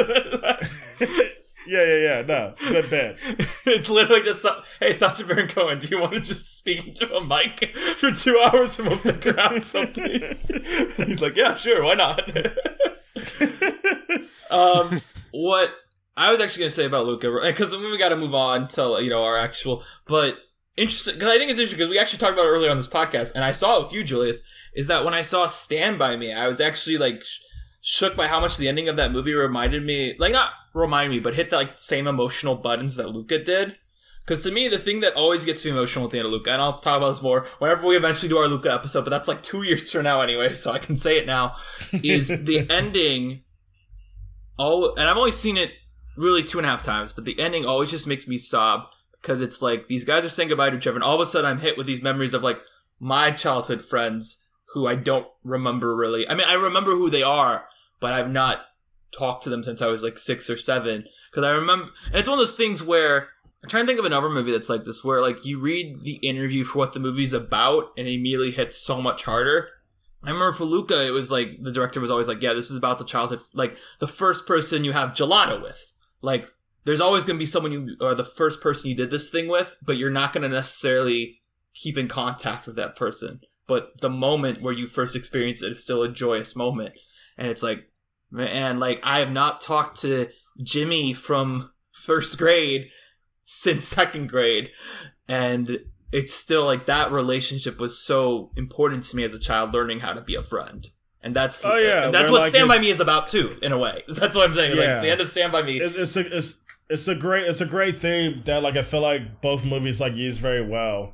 Great movies where, like, I think Pixar is doing great for what, for for the situation that it has around them. If only their movies would get theatrical distribution that weren't just the Buzz Lightyear movie. Oh my god, I do not ever want to fucking watch Lightyear. All right, like, book Julius I for mean, the Lightyear we, we, episode. We, Come back and I mean, like, when... when I mean, like, just just side searching for like fucking Christ. when I when I was watching when when I when Disney Plus ended uh, Toy Story two, they immediately gave a like, now you gotta watch Lightyear, and I'm like, why the fuck would I want to watch a Buzz Lightyear movie without Woody in it? That's why you gotta. Like, watch, I don't get the point. You gotta watch it, but I do recommend on your like watch Toy Story four. You really should watch Toy Story four, especially as a Woody fan. Yeah, yeah. Because yeah. it really is more know, like an epilogue. It's just really surprising how good I th- it is. Yeah. All right. This week, we are on the first Pixar sequel, and the only Pixar sequel for quite some time on this podcast that we will cover. Um, it is the film that introduced real emotion to Pixar, um, and I say that in a way that I'll get into more later. Uh, and I, it is a film that infamously was really only made over the span of nine months. Uh, and I'm sure we'll get into that too. This is Toy Story two, filmed by John Lasseter, Lee Unkrich, and Ash Brannon. Normally, I don't credit the co-directors, but, you know, in this case, when it's a John Lasseter movie, we love to spread the credit around as much as we can. Um, but yeah, Toy Story two, probably the real beginning of what we think of when we think of Pixar, like, emotionally speaking. Uh, it's also rather infamous because this is a film that was used as a rift in negotiations for renewing their contract with Disney originally, because famously their original contract was for five films. However, when they went to them, uh, when they went to uh, Michael Eisner after The Incredibles, like, let's renegotiate our terms, they're like, well, you only gave us four, mo- I guess maybe it was after Finding Nemo. I don't know. But they're like, you only gave it, you didn't finish the contract because Toy Story two didn't count because that was not a new series of characters we can exploit. And I'm sure we'll get into all of that more, that whole story more when we talk about Ratatouille or Cars, whenever it's more around that time where it's like, will Pixar sell to Disney? But Toy Story two, ignoring the business sense, is it's a movie at least on the level of a Goofy movie and The Little Mermaid. But I, I think it's better than both. That's, do you have more info on that? Because that's is, wild, because this did introduce new characters. Like, Ratatouille, you're not going to sell toys. Yeah. Well, Ratatouille like, wasn't like... designed for Disney. Ratatouille was designed to be the movie they go get. And that, that is why we'll come up when we talk about Ratatouille. Because Ratatouille was greenlit with the idea that Pixar was going to self-distribute it to try to earn money and find a new distributor. Mm-hmm. Which is kind of wow. crazy to think about that. They're like, this is the one that will help us make a lot of money on our own. Um, Wait, which movie? Well, it, I, I think Ratatouille is one of the best ones. I mean, I mean yeah, but it doesn't great. make sense where, financially like, as a movie. We're, we're so, speaking, of, yeah. speaking of Ratatouille... I was I, my sister's birthday was uh, not a day, but we had a birthday dinner at this uh, hibachi restaurant, and something that really made me laugh was Alona looked at the chef. You guys know what hibachi is, right? Yeah, yeah, yeah. It's like the yeah. So like uh, um, yeah, yeah. But like uh, she was like, does he have Ratatouille under his hat? Where I didn't realize how much Ratatouille could become a cultural reference because even my sister knew what she was talking about, which I was shocked by. I just think it's funny that like a That's Pixar cool. film can be made into another end joke like that. Yeah, I think I think it really it really was Everything Everywhere All at Once that's kind of cemented that now.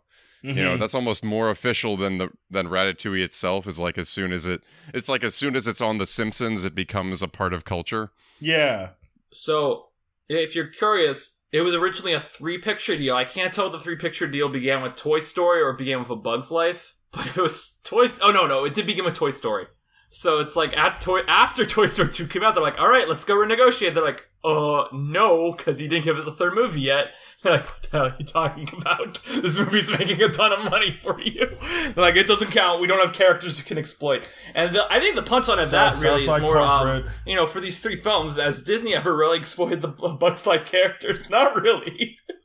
They've exploited any yeah. other character Pixar's given them, and never really the Bugs Life character outside of the rides at Disney World. That doesn't really exist like, anymore. Like something that like I wasn't proud of when I was rewatching it. Well, like in the credits, they have like the credits bits. When the Bug's Life characters come on, I honestly forgot who they were supposed to be. I mean, I, so like, like I was like, did, did I forget a Bugs scene in this movie? That's uh, I remember saying that to Tori, like when we talked about A Bug's Life on this podcast. We're like, what's your best memories of All Bug's Life? And I was like, honestly, it's when they appear in Toy Story two because I actually watched that movie. I remember I remember it being one of the few movies. Also, I think the statute of limitations for this is over. A lot of films we've owned growing up was films we never returned to Blockbuster. Bug's Life was one of the movies we returned to Blockbuster. And Bug's Life, A Bug's Life's not even bad, but like it's no Toy Story. I knew I, it's no Toy Story. We kept you, we kept two copies of Toy Story from Blockbuster. We were awful when it came to that. Do you have any Netflix D V Ds that you never sent back because they switched to streaming? my my mom will probably have them because I definitely had a bunch. I I had like. Disc three of The Shield, like shit like that. Like, I, I used to use Netflix D V D for a lot of T V shows, and then when Instant was like, oh, here's the whole T V show, you don't have to wait for disc, I'm like, oh, fuck this. Because, like, at first it was for movies a lot, but Instant, like, I, I could get why Instant killed it, but I do miss the excitement of coming back home and, ooh, new Netflix movie, you know what I mean? It kind of made checking out stuff fun. You should, uh, you should try this cool thing yeah. that I use that's called the public library system. What's funny is like so so many people say that to me. Shout out to Kennedy. Kennedy's a librarian. Uh, they say that to me as well whenever I talk about oh I miss renting having movies. Fun isn't hard when you I got really a library should. Card. Shout out shout out shout out libraries. You can even rent video games from there, which I think is crazy because video games are like seventy dollars now. So like the definitely one use thing your library. That I have to complain about the Chicago library system is that they only have the extended copy of Steven Spielberg's most infamous film, nineteen forty-one. And I'm confused why I would want to watch a thirty-minute longer version of that movie, even as a Spielberg. If I'm trying to be a Spielberg completionist, I'd like to just get the, the normal cut out of the way. I do not want to watch... I, sh- I should I should really watch that movie. I've never seen it. I've never seen I've it. I've always been curious. No, I haven't seen it either, because the only library copy they have is the extended version. I'm not going to watch... They also only have the full-screen version of Minority Report, which I'm also not going to bother watching, because why would I watch a cropped version of Minority Report? Did you did you have a take on nineteen forty-one, Mark? I've never seen it. Never never had any reason to like check it out. You have to see it for the... Uh, the Fablemans won't make sense. I can't really think of any actors who are in it. The Fablemans won't make any sense if you don't see it. Yeah. but, but, but back to what you were saying earlier, I, I think it's kind of crazy that they pulled that twist on them, because I think Mark was even saying it. Like, Toy Story two, just even with Jesse alone... I think skyrocketed their toy sales probably. I mean, hell, Barbie. Barbie yeah. even being in this movie gave her even more longevity. You like, that was, like, such a good advertisement used as a joke as well and shit, you know? Do you know what? I think going back to this is also kind of crazy, even though I, I would actually have to cross-check with Toy Story one on, if he's on the box. But I realize this is the first time we also see Zurg, which is, like, also such a toy seller. You know? That's crazy, because I've always just thought Zurg was in Toy Story one at some he point. He might be well, on the right. box. He might be on Buzz's box. Yeah. I think he I think he says the name Zurg, but he doesn't there is no Zurg. Yeah, that's I that's think he wild. Talks about I, I just I just like had a Mandela effect when it came to that. Now I'm and now I'm Googling Toy Story Buzz box. Because I am curious if he's on like the back of the box in Toy Story. No, he's not. It's just, just such... Buzz. It's just Buzz on the back. So Zurg is such a funny character. Like, I, I think I might have cried laughing when the, like, stupid Buzz throws the ball back at him. He can't catch it. I mean, like, I, don't know. I think the, it's that, kind that of funny. Ending I of think, that is great. I think this movie has, like, the rare cultural reference that's hysterical, which is just Buzz going, no! Like, it is just a Actually, cultural reference, but it's just so funny to have Buzz melodramatically go, no! So I first encountered Toy Story two, I even mentioned this earlier, at the movie theater when I was four. I weirdly think I must have seen it around Christmas, because I feel like I remember seeing the outtakes on the movie, and they put the outtakes on the movie after it was out for a month. But I also feel like it might have been Thanksgiving, because the movie came out Thanksgiving, and one hundred percent something that we would have seen at Thanksgiving too. All I know is that I was so hyped for this movie. Toy Story was my... I Even at age four, I'm well aware Toy Story was my most watched V H S tape. Uh, which would be surpassed by Toy Story two. I always tell myself I cried at this movie. I'm not actually sure. Uh, I obviously know I felt sad with Jesse's song. I have a take on crying in this movie that I will drop later, which isn't really a take. It's just literally me saying my emotional reaction to the film. I can't really say, oh, here's my opinion on how I cried or not.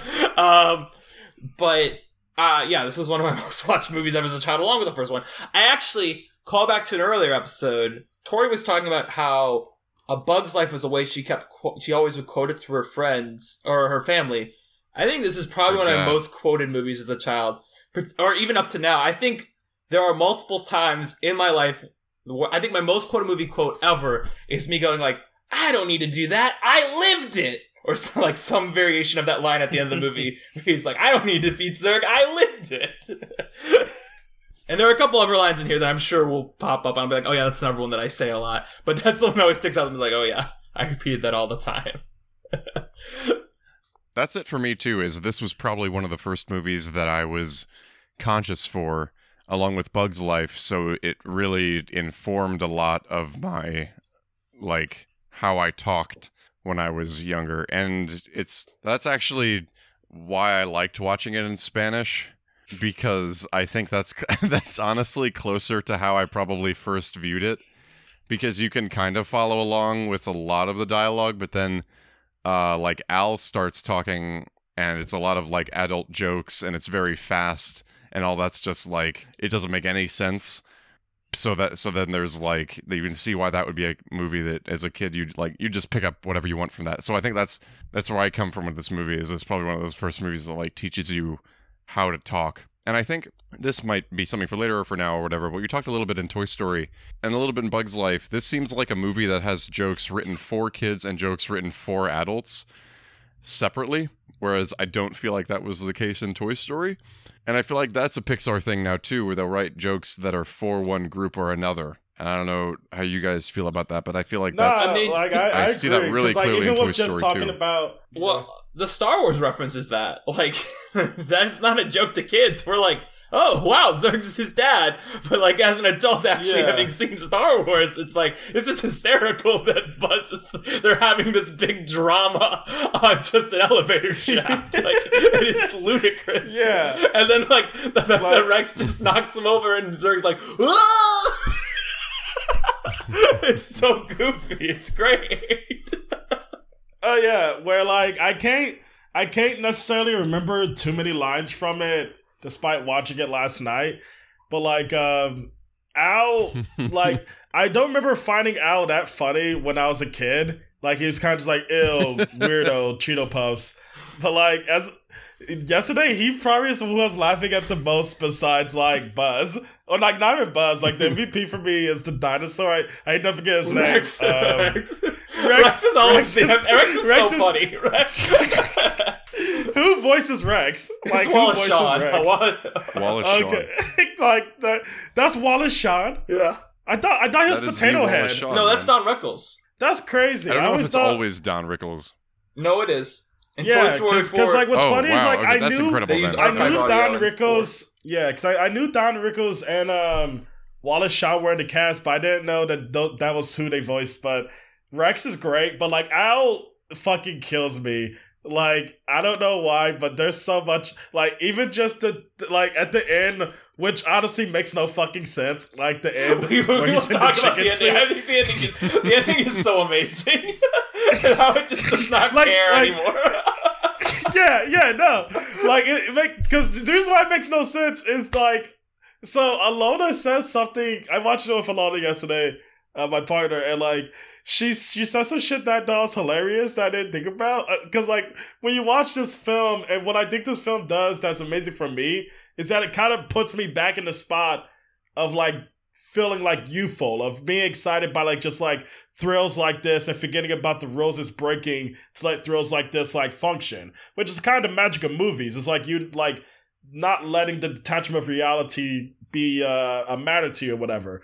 But like what's great about Alona is that she's like so glued to reality where she's always able to like point out like a, a funny plot hole and just a thing of like, that's not how that works. Where uh, Toy Story two, so that killed me is um, so like when they escape the plane, they leave the thing open and she's like, that could make the plane blow up.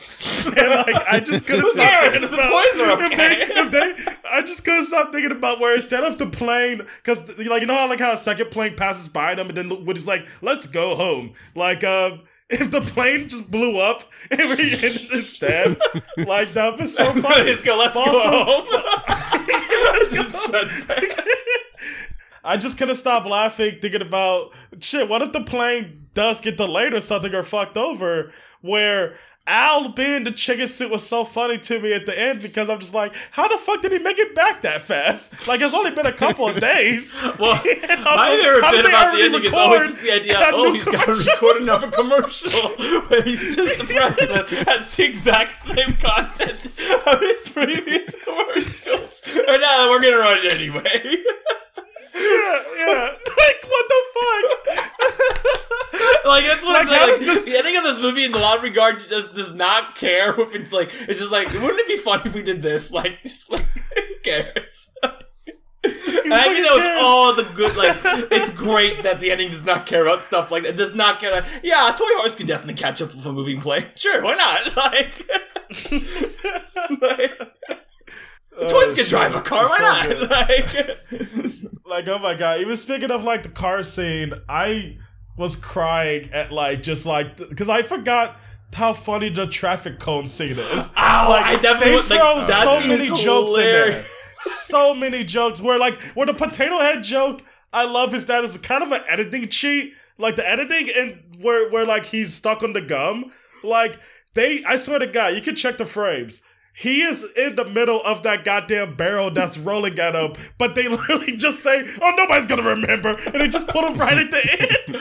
Like, after he gets up. One thing I really love about that scene, and I know this time that has nothing to do with the scene, is the comedic conceit of it is clearly they were pitching, and they're like, What if we just had the toys walk around in traffic cones and everyone ludicrously followed along with them trying to avoid cones? And then the, the, the reason I think even more that this watch is I noticed at the end when the toys are driving the car, there's a shot of them just running over traffic cones. Like they're like clearly on the front of the screen, they're just running on traffic cones. And it's like, well, there you go. Like, it's insane. It's so good. Like... I also, I just remembered I had a second Buzz toy. They had like a traffic cone Buzz Lightyear toy that I had, where it was just like him ducking under one. So great. Uh, yeah, mm. Where I'm glad I had that toy. Julius, I don't know if, did you ever answer like how you first encountered this movie? I mean, I kind of did when I was just talking about first encountering Pixar, but but pretty much just like similar to you guys, it's one of the first movies that I like all out remember seeing in a theater. Because like Rug- Rugrats the movie is like probably the earliest I remember. But Toy Story two is probably second. And, like, it's kind of funny hearing you say it at Christmas. Because I remember it just being, like, a sunny-ass day. Like, that's one of the weird childhood memories you have around an event. Where I remember it being sunny as shit when I saw it. And then, like, being a completely nighttime when we left. Where it, it's, it's a very weird. Stark memory. It's very weird. Um, but, like, uh... Oh, sorry, go on. What was it? But, yeah, but no, like, uh, it, was, it immediately blew me away as a kid. Like, I saw it so many times where... I was literally hogging the the V H S. Like, literally, people people would come by and, like, try to borrow the movies and tapes and stuff. I would never give that one up. Like, now, Julius, was... since you brought up the V H S, we have to ask, because we talked about this earlier, about the V H S of Toy Story two, is, uh, do you remember not just the Luxor Junior short being on the V H S, but more importantly, the Woody's Roundup music video that will play after the movie? Make yeah. sure you stay after That's... the movie with a Woody's Round. I literally forgot. I remember that voice clip, but I do not remember the music video at all. Where I'm gonna watch that after we're done. Do you remember it was like a? It was like three actual dudes who were like in a country band that would that's, like sing. That's hilarious. I don't think you guys might have just unlocked something that my mind tried to block off. This creepy old man just singing about Woody. Oh my god, I remember this. What the fuck? It's okay. That's surreal. Hey, if you're, if you're weirded out with this, just realize last week on this podcast, I had someone remember the taste of what a Happy Meal toy was in their mouth. A blast piece of plastic in it. um, I wanted to say oh, one... shit, but... Uh, oh, sorry. I know, like, uh, I'm trying, I'm trying to remember. Like, I mean, something I was going to bring up, which you kind of already did, with, like, talking about your great point of, like, how... This was one of the first movies of like that had jokes for kids and jokes for adults. The like the the, the dumb twist of Zorg being Buzz's dad, despite it's it's not a plot point, it's a joke. But like when I was a kid, I like y'all, I didn't see Star Wars yet, or at least didn't remember it. So when I like one one day there was like a new kid at my uh, in my grade school, I think it was like fourth grade. I still haven't watched Star Wars at that point, and like this kid was like. Like, just doing the I am your father voice. Like, dumb little kid jokes where you just say a line and it's funny for some reason. And he kept doing that joke, like, I am your father. And then he would get on his knees and be like, no! And me and, the, and me and everybody would laugh. I, I just always thought it was a Toy Story two reference. Where I was like, haha, he's doing he's doing Zorg and uh, Buzz. And until, until somebody was like, what are you talking about? That's the biggest failure of the new Lightyear movie, is that uh, Zorg is no longer Buzz's dad. I wanted to say it's good lore. I, I wanted to say one more thing about my experience with the movie, because I, I realized it's something that I should say. Um, well, it's not even it, that when I when I word it like that, it sounds like it's something ominous. It's actually something uh, very to uh, quote someone we were talking about earlier in this podcast, who's famous for Three Colors Blue, Nicole Kidman. The magic of the movies is, I think, probably my earliest memory of like being like completely mesmerized by a movie is, you know, sitting in the theater excited for this. And then it opens with the ridiculously over-the-top Pixar logos, which a guy is like, oh my gosh, it's time for Toy Story two. And then it opens with Buzz, my favorite character, like on a space mission. I'm just like, oh, ah! Yeah. Like, oh, yeah, like every kid in the, the audience screaming so with joy. Yeah, the opener is such a classic, where something I didn't even realize until this watch is how many sci-fi jokes are in there. Like, it's like it's referencing classics left and right, which I think is just like, one of those things you pick up as an adult viewer, which is fun for it, too. It's one of those things where, like, again, it's like when you see Star Wars the first time, you're like, that's ripping off Toy Story two. When I see two thousand one, I'm like, why are they using music from Toy Story two? Like... Yeah, because I even, like, didn't even think about, like, the platforms play that song is, like, supposed to be a two thousand one reference. Yeah. And it's... Oh, yeah, yeah. Where it's, it's just good. And, like, uses the same know, laser sound as Star Wars. I caught that, too. Like, the same pew type of thing. Also, I feel like I, I think Toy Story two is the first movie that I encountered the T H X sound for. Scary sound. Yeah, like that. That sound still is like ingrained in my head. I think it's that movie that caused it. Did it play like at the at, at like the beginning of the D V D of Toy Story two or the V H S? I don't know. In, in, the, in the theater. Yeah. Like I remember it playing in the, in the theater. Oh, I never. I didn't. Because isn't T H X like a speaker thing, or what is T H X even? It was a sound system. Now it's like T H X is usually the. Was the raindrop around that time? No, but, it wasn't. Yeah, no, it wasn't. It was the the T H X. Oh, really? It was like the thing. Oh yeah, that's what I'm talking about. I know what that is. I don't know why I said something that is some other Lucasfilm thing. Um.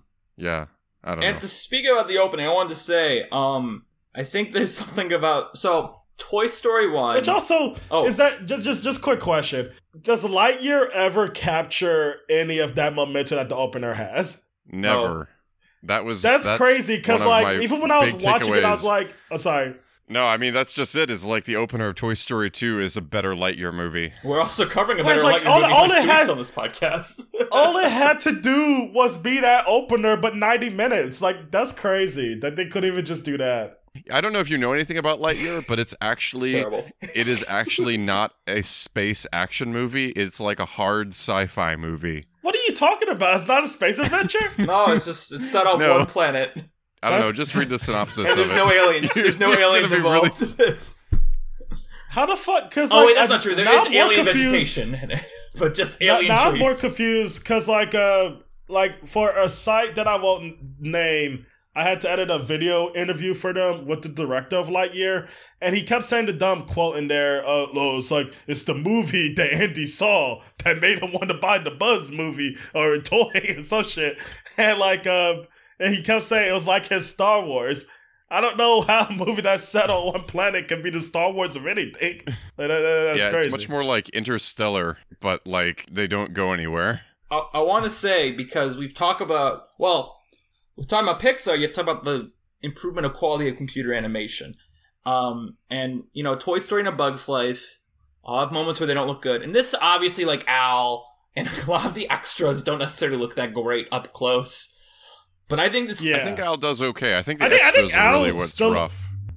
No, I mean, that's my point. It's like, I think Al is good. Al does exactly what he needs to do. I think a lot yeah. of the extras, when they, like, do that close-up of the driver of the... like airplane taxi yeah. or whatever it's called.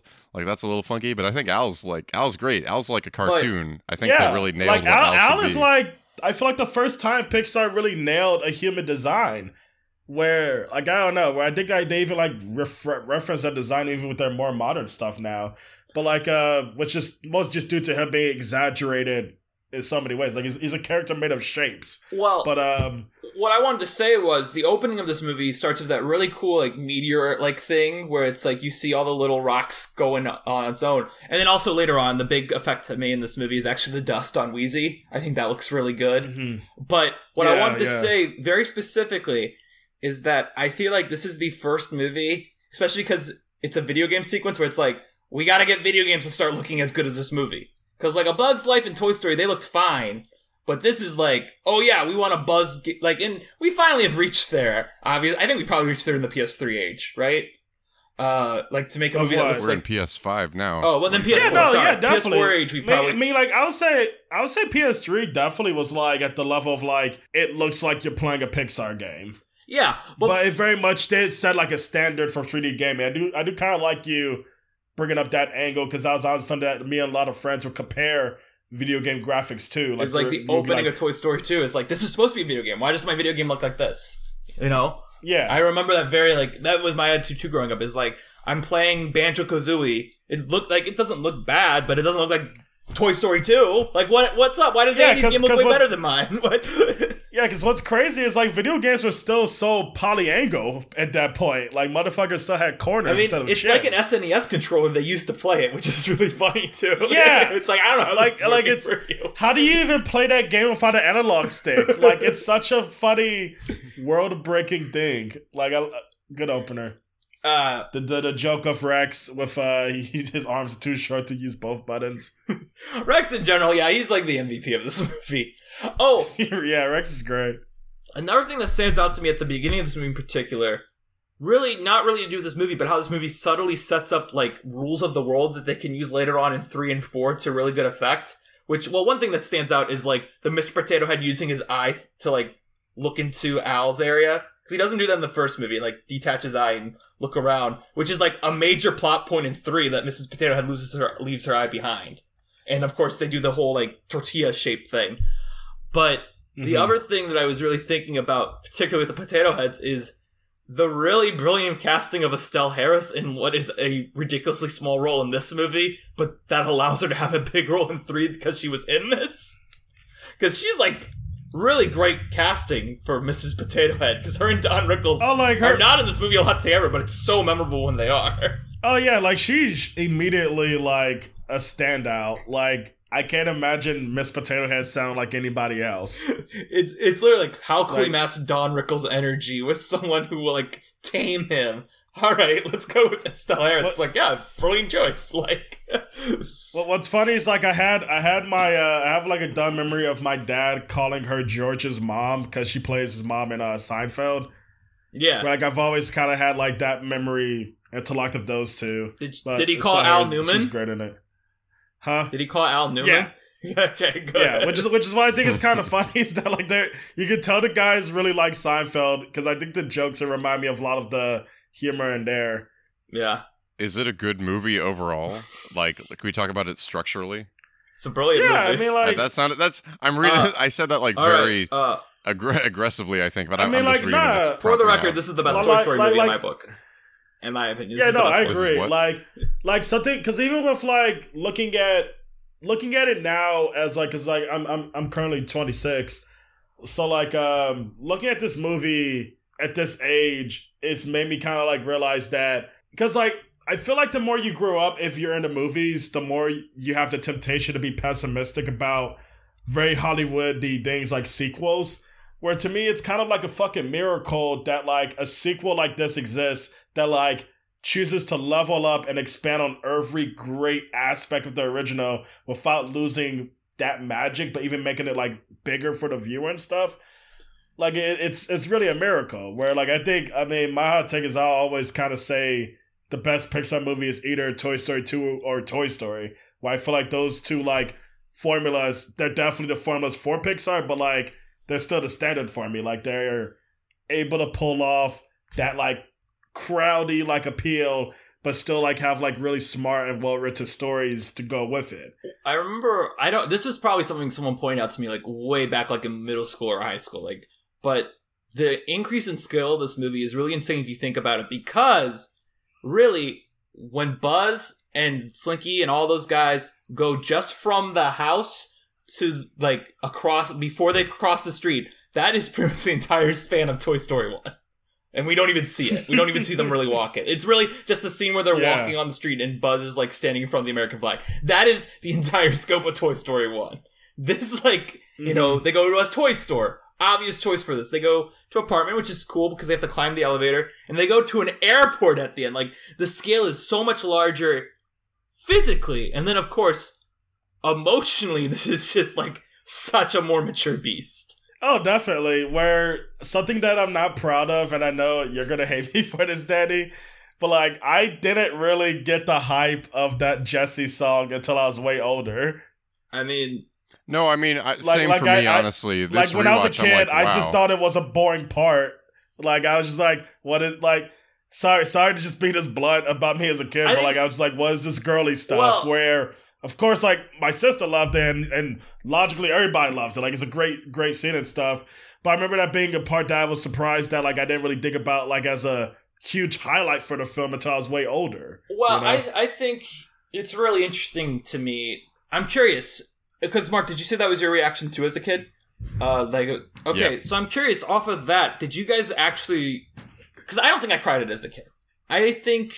Okay, did you guys like Jesse? That's the point I want to make. Did you guys like Jesse as a kid? Yeah, yeah. I, I thought Jesse okay. was so cool. I mean, I like, I, I remember thinking, just, like... Yeah. As a kid, like, I mean, I never was like, I definitely won't say that, like, oh, I, I was one of those kids that hated girls. But no, like, Jessie was awesome. Okay. Like, I loved how humored she was. And, like, and also just saying that, like, even came out more in this viewing of it. I love that the movie never, ever, ever implies that her and Woody can have any, like, intimacy in their chemistry. But then which, we like, get a boner joke at the end of Buzz, which I'm like, yeah, what the hell? Which, yeah, yeah, yeah. But well, that's with Buzz. But but like but like I kind of like that they never give into that temptation either way. Which oh my god, it would be of weird. Just, they're very brother most, sister. Speak, you know, very brother and sister. Where we're like, I love the whole play fight they have. Like where Jesse's literally trying to tear off his other arm, despite he's already missing one. But like, um, but like speaking of intimacy in this film, I was I forgot like how strong the shit is between Bo Peep and Woody in the beginning. Well, that's why like, you gotta watch Toy Story four. That's why very sensual. That's like what the fuck. Well, I mean, yeah, go back to Toy Story one, two. Like us rewatching that, that made me realize there's more of it in Toy Story. Those are very adult jokes, I think. What oh I, yeah, like Bo Peep literally only talks in a Marilyn Monroe voice in those two movies. Is it is it weird that the I mean, my thought about Bo Peep in this one has nothing to do with her because she she does more in the first one. But it was like, huh, all right, this is where my I had a coworker when we saw Toy Story four. Their reaction was like, you know, always as a kid, I thought Buzz and Woody should get together, and then we get that line where Buzz is like, I don't think we'll feel the same coming from me, and I'm like. Is that where this came from? Is Buzz saying he's gonna kiss Woody when, when he sees him? Oh man! What's funny is you could definitely probably find a sea of fan art that none of us would even thought existed until now. Oh, of that. they definitely, uh, they definitely did find that fan art. uh, we talked. Like, I remember oh talking God. about it when we saw Toy Story four. I want them to come on when we talk about Toy Story four, but that's a long time from now, so I haven't even bothered asking. Uh, Excuse me. Actually, I didn't make a note about the singing. I wrote that the singing scene, wow, I'm amazed that this emotional thing is in the middle of this movie because it's, like, so strong. Oh, wait. I and, have, and, it, and it, like, really, it, it, it well, really, I, like, makes you realize how much of a strong character Jessie is. Because, like, she's never pivoted as, like, a third protagonist for the movie, I would say. But it's kind of crazy that a movie like this that's already as short as it is sets aside time to, like, let us, like, get that much into the backstory of what's pretty much a new side character. Where what? I kind of, like, wish, like, yeah. more movies would have, like, the interest to do that with a side character in that way. To me, it's, like, the equivalent of, like, if for the new, for the, for the last Blade Runner movie, if, like, uh, Joy's character had, like, a, a back, a flashback sequence like that, for example. I realized the point I was trying to make about Jesse's song I never actually made originally, which is just that I think this scene is important because to me, I don't think I would like Jessie as a kid without this scene, even if I didn't cry at it, because this is a scene that, as Julius said, it sets aside time for us to be like, no, here's why you should care about this person who might be singing like a jerk to Woody. And you're like, even if you don't cry at it or have like a big emotional response to it, you're like, oh, okay, now I have that empathy for her. And I understand why she is, other than just being afraid of living in a box. Um, and the and living really in a box grounds, thing is relatable really, too. and, and, it, and it really grounds yeah. that like reality that the toys are kind of escaping from in all three movies. The like whole thing of being abandoned, where she really like sells the horror of that. Not even like the horror of like being abandoned, but having to live with that experience and then yeah. letting it turn you into a bitter and paranoid person, you know? Yeah. Like just, she's, she's a great character where what I kind of hate just, I, I, I haven't seen Toy Story three in maybe, I would say ten years at this point now. Like I feel like last time I saw it was college, so maybe less than that. But like, I don't remember Jessie having anything as strong as that in that movie, the, which is, Toy Story three is a very busy film. Like, it, it thinks it's the final chapter of this story, so it obviously can't make much time for everyone. But it's just still great that Toy Story two set that time aside for her. But yeah, like, I still don't know what four could do that's worse. Um, so yeah, you're right. Wait, I do want to... It doesn't feel like the definitive end of... The Toy Story four definitely feels like a coda... They're taking they're taking care of some loose ends, um, I think, in four. It doesn't. I will like say, okay. If you wanted a good follow up for Jessie, the only good follow up they did, in my opinion, was the Halloween special because she's the main character of the Halloween special they did, And the Halloween special is way better than the Christmas special. The Halloween special was fun.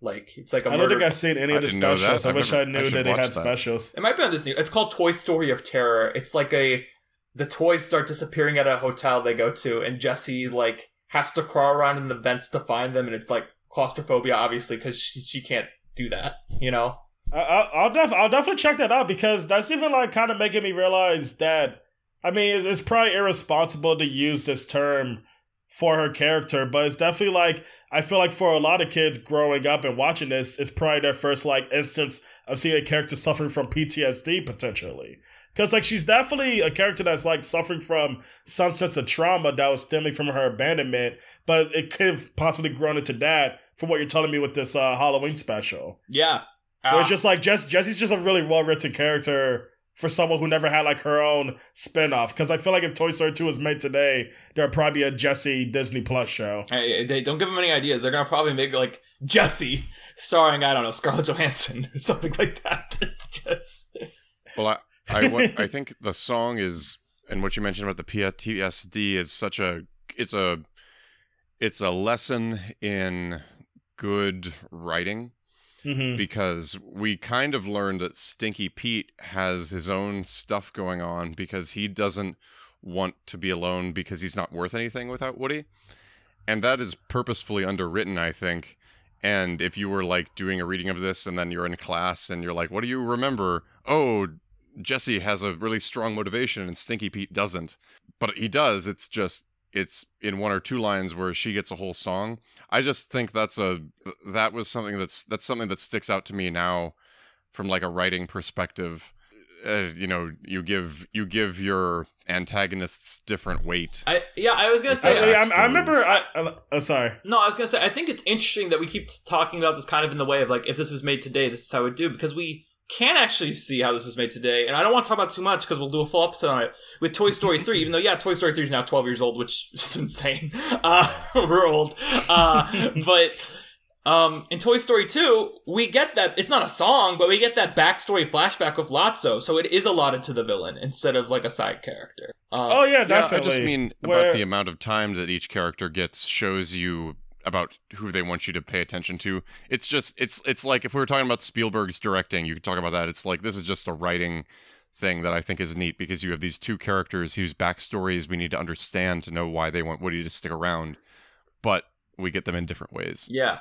Oh, yeah, um, definitely. We're like, like speaking, we're speaking of Stinky Pete, I remember that just like being, for me, like just one of the first like twists I guess I experienced as a kid. It's not really a twist. It is the origin of the twist villain. It feels like the origin of like, you know, Hector or like, you know, like any of the Disney twist villains. Yeah, because like for me as a kid, I, I I just guess I never really, because you know when you watch a lot of Disney films, uh, growing up, I don't know why this happens, but like I always just kind of assume the outsider of whatever society they're looking into in narratives like this, that's going to be like the main villain. That's going to be the antagonist. We're always like blew me away as a child whenever it's like, actually, no, another toy is really the manipulator of all the bad things happening to the hero. Where Stinky Pete, mm-hmm. while I agree with Mark that like, considering how much effort they put in for Jessie, they definitely don't do as much for Stinky Pete. But I still feel like Stinky Pete gets to be a strong villain just on the fact that like, I don't really think any of us saw that coming growing up. Like him, like just actually being the, like, it's definitely foreshadowed, but it's just like, I, I never thought the idea of him going outside the box being a thing until it happened, you know? I definitely think the, uh, though, the ending is, um, for him. Not not him with the Barbie. I think him with the Barbie is great. I've always loved that. That's one of those lines I feel like I quote a lot of when I was like, she's an artist. Like, I would say that. I don't know when it would come up. I would have any opportunity I don't, I don't know why, that. but that, that line always scared me because I've always thought the f- stuff on her face looked so freaky as a kid. I don't know why. Yeah, uh, I got that too watching this. I was like, ah. But like to be, oh, yeah, wait, this doesn't scare me anymore as an adult. But to be like, you know, I was saying earlier, I kind of like how the third act doesn't really care about some things. I love how it's like, oh no, Woody's cornered by Stinky Pete. How are they gonna save Woody? Uh, let's just have him attack him with cameras. Like, we'll have him buy some camera equipment. Like, it, it's so great. It's so great because I remember that, like literally thirty seconds prior, they're like, "Say cheese," and like that's it. I, and I, goes, I, ah! and that's it. I, like That's something that, like, even with the third act, I love about, like, this has easily just one of the best just climax sequences ever of any movie. Like, the... It's impressive because I still don't think it's as good as Toy Story one, but it's still great. It's still... Oh, yeah, it's still great. It's, it's, it's great on its own level. And, like, um, where I remember just loving the cameras coming back up in that way, because I remember forgetting, like, oh, what the fuck is in the, in, is in the other suitcase that they're hunting after? And I was like, cameras, what are they going to do with that? Where it's just... I love how that twist can kind of just make you forget because you're so into the pacing of it all, which I think is just another trait to just like how well edited the movie is, is that regardless of how much you rewatch it, you kind of, the, the, the stakes are revealed to you again. It's a movie you know? that to me, I always forget. As a movie I watched so much as a child, like, you know, Toy Story, Toy Story one, I, can, I know exactly what the, each scene follows each scene. This movie is one where it's like, oh, we cut back to Buzz now? Oh, we cut back to Woody now? Like... And it's all, it always makes sense in the context of the film, but it's always like, I don't remember when I cut back to it originally. Can I jump back quick to the song? Because I did have one other point I wanted to make about the song that isn't about the song. It was meant yeah, to pivot somewhere it. else. Which like, is like that, I, think, I think the song is like, it's the big secret to the movie, where if we talk about it a bunch, it's fine. Well, but the thing about the song is, I'm not actually going to talk about the song with this, which is that, uh, you know, there was a phase in time, you know, as a child, where I don't know if I cried the song or not. Then there was a phase where I definitely cried the song. And this time and the last time I've, cro- I've watched this movie, I, like, maybe single tear at the song, but then later on, when Woody's watching You Got a Friend in Me on the T V, I just start bawling, and I don't really know why, but that's what really hit, like, that epiphany Woody has when he's watching and just seeing this kid walk up to the other version of himself and hug him while the puppet version of him is just still smiling and singing. It's just, like, it really just gets me. Uh... And, like, it, you know, you also get the cutaway to Buzz hearing the song, too. And it's, like, he's, like, he's dejected because, like, his friend is leaving. And, like, that, to me, the fact that that sequence makes me cry in a way is more impressive because the song, I feel like, is designed, in a sense, to get, like, Jesse's song is designed to get you to sob.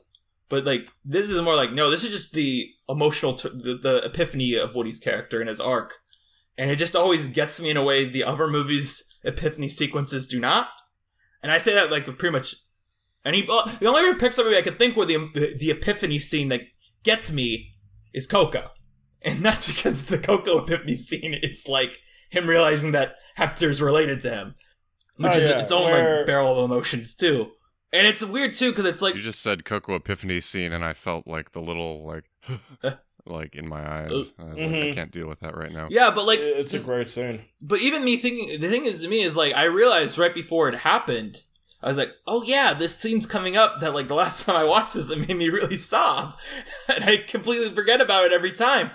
But it's, like, I don't know why. It always just really hits me. And then, of course, the ending hits me, too, when he's like, oh, we'll be with you to infinity and beyond, Woody.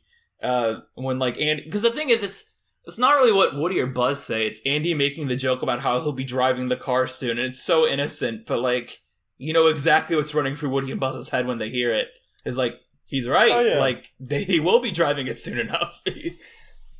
and, that, and that's kind of what's yeah. great about this movie that I think, that I can't even remember, remember if one solves the issue for the characters, is that, like, this movie makes it more clear than ever that they don't need to be... insistent on, like, you know, always mattering to Andy, always being important to Andy, because as long as they got each other, that's enough.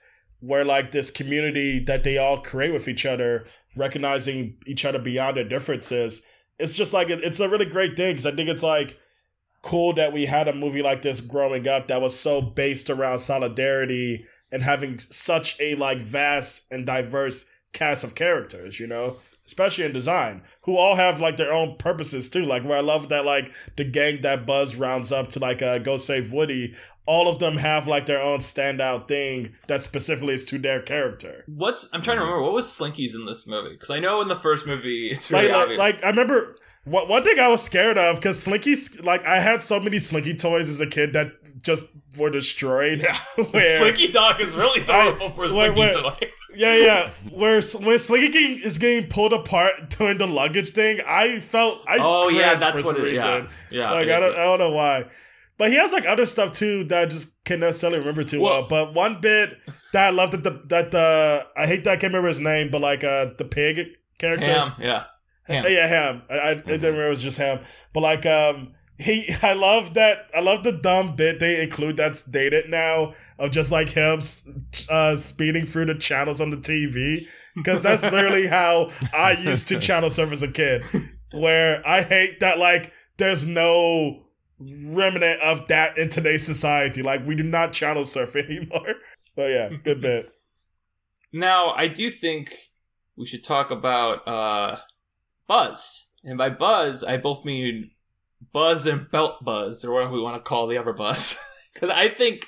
Cause I mentioned this briefly when we talked about Toy Story one, which is that Toy Story two is interesting in the sense that I think it's the only movie of the three that actually gives us Buzz Light, our Buzz Lightyear as a true deuteragonist, or whatever you want to say, like the co-protagonist of the movie, like, because he leads his entire, like, other storyline. Because, yeah, you know, in Toy Story yeah. one, he is... It's him and Woody, but it is Woody's story, you know? And in three, he doesn't. He gets brainwashed for most of the movie. And then in four, I know you haven't mm. seen it, but he's just an idiot the entire film. Um, but like in two, our Buzz has like such a like good story where he like, and this goes back to that scene I was talking about earlier that actually makes me cry all the time now. Is like he repeats back the "you are a toy" thing to Woody, and in other like sequels, whenever they do that, it feels like so like cheap and chintzy. But here, it's like, whoa, like. Yeah, that's how far he's developed yeah. from the first... And, of course, you also get that great moment like you where you literally see how far he's developed when he pushes the helmet on the upper bus. And it just immediately solves oh, the entire plot line. yeah. Like, like, that bit is so incredible. Like, where I even love that he doesn't even care about Zorg being there. Like, that is fully stupid Buzz's concern. Where... Yeah, where where Buzz is... I, I forgot what I was going to say, but like I, I do love that bit where he he fake suffocates him with the helmet. I just... But the thing is, this movie does still have its cake and eat it too, in the sense that every Toy Story movie has this delusional Buzz joke, but this, I think, is the most creative take on it they found. Because I don't... I mean, I haven't watched Toy Story three in a while. I feel like the Spanish Buzz bits might be dated. Um, but, like, I think everything here with the the belt Buzz is really... really funny, but moreover it's like oh, he's yeah. weirdly like, not like in the something... movie that much. Like, he is there, but he's not there a lot. You always think he's oh, in yeah, it more no. than he is. Yeah, because like something I just remember what I was gonna say, like a, a thing I forgot about, which goes back to just like how funny this movie is, which is a I don't know, just an element that I forget about a lot with it, because like for a lot of blockbusters, it's either it's funny or if it, or it's really good action, where it's rarely both. When it's both, it's usually John Wick. But like with Toy Story two, like it's like so many good comedy bits just because his characters are jerks. Like I think jerks is one of the easiest like thing to build jokes out of, because as long as the insult is witty and we don't like who they're insulting, you can get a good laugh. And like I love how sick the whole gang is of Belt Buzz. Like, at one point, I forget, I think it's Mister Potato who says, let's, like, I forget what he says, but he says something about when they go back home. Like, I don't know if you yeah, they're literally like, we're gonna, like, I don't remember what it is either, but it's like, we're gonna kill him. Like, they literally just, it's not, it's not exactly that, but it's like, we're just gonna kill this guy when we get home. Yeah, pretty much. We're like, we're like, it, it's such a great thing that I forget about. Just like how... all of these guys are dicks, and that's honestly what they all bond off of with Woody, for example. And that Woody is pretty much their head bully. What I think is great about that, with also the utility belt Buzz, is that you introduce the utility belt Buzz to the others, they immediately don't see a difference, because it's like, yeah, okay, he's a jerk, we're so used to people. Like, like I yeah. one, one line I always remember, because it was in all the apps, like, it was like the trailer joke for this movie. I distinctly remember it, because it was on all my V H S tapes. Was like Buzz going, use your head, but I don't want to use my head. And like, they don't even bat an eye at that. Like, of course Buzz is just gonna ram oh, Rex yeah, no. against the wall. That's like Rex. Rex has every joke that's like perfectly written for Rex. I think, I think, like, Jurassic I think Park reference is also so good as an adult. Can I just like, yeah. Like, I could not. Another part where I just was crying, which I did a lot for this movie watching last night. It's just so fucking funny. I think it's so dumb the way he beats Zorg. Like, he's trying he to around. run away, and he just turns around. Also, we're like, you you shouldn't even really care, because it's a fight between two minor characters, but it gives Rex just that dumb joke to complete his character arc. Like, that it's all good. Zorg. That's it. And then we get the great payoff afterwards, like, to like, like, like the writer's like, how are we gonna get the other Buzz out of this movie? Then he doesn't go back with Andy. He's like, I just want to play catch with my dad. Yeah, like I do so one of them. You know, it worked. It yeah, they, they wrap it up however they need to. I think that's a little like, oh well, it's like Al in the chicken costume again. It's like whatever. We need to get this. We need to get this done. Like, let's get the fuck out of here. It's good. I love stuff like that. It's so good. Whatever. Like, it's so good. Um, and then the other bit with Buzz, with the utility belt Buzz, that always cracks me up is him going like, "We're just gonna let go of this wall right now," and just, just how brilliant, like. As a kid, you're just laughing at the slapstick of it, but as an adult, you realize just how brilliant it is of that, like, he lands on the other toys, so he thinks he's still flying up there. And then he just hops yeah. off them. He's like, oh, yep, I just landed. It's... And also, another a, a funny callback that I think, like, it, we were just talking about, like, how Toy Story, well, you were just talking about how Toy Story two couldn't have been made today.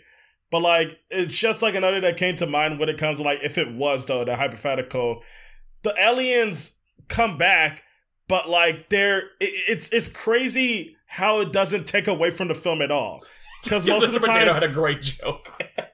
It just like they're just used for a great joke. Like even Buzz being annoyed at them appearing again is funny. Where like I, I I love just like how well this film is able to bring them back without making it feel like it's like some dumb cheap fan service. Because they because I remember like as a kid. We all did those guys' voices. Like, they were big. Like, yeah. I even had toys of those guys. But, like, it's just funny just, like, forgetting them because, like, the movie lets them remain a bit rather than making them into, like, a huge part of the sequel. Do you know what the, the trailer for this, the teaser trailer for this movie was? It was just those guys yeah. going, ooh, two. And they played The Boys Are Back in Town with Woody and Buzz going, Toy Story two, huh? And that was it. Oh, man. That's good. That's good. That you know, something about Buzz with the belt. I was just thinking, you know, you get these memories rewatching it that you had as a kid and you're not sure where they come from.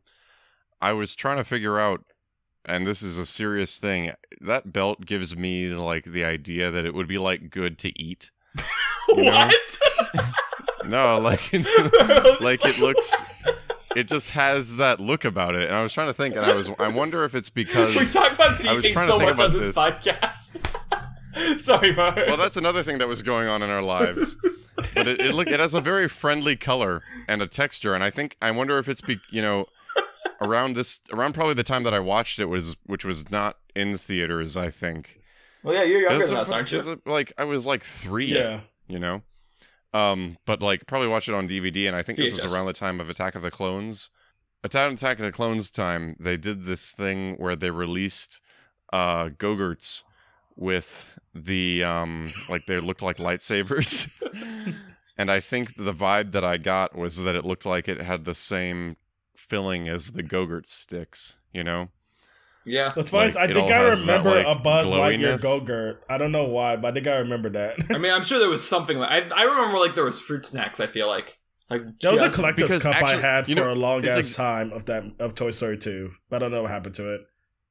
And collector's the, and cups is one of those dark. Things that just go away. Um, Wait, what?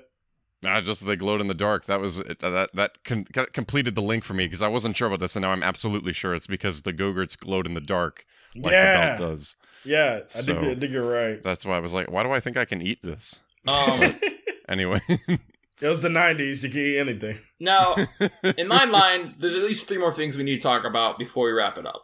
And if you guys have other things you want to talk about, of course, we can talk about that too. But we didn't talk about one of the standout sequences in this movie, at least in terms of... So, we said a few of the lines I always repeated growing up, but one, one that we didn't mention yet is, you're broken. I don't want to play with you anymore.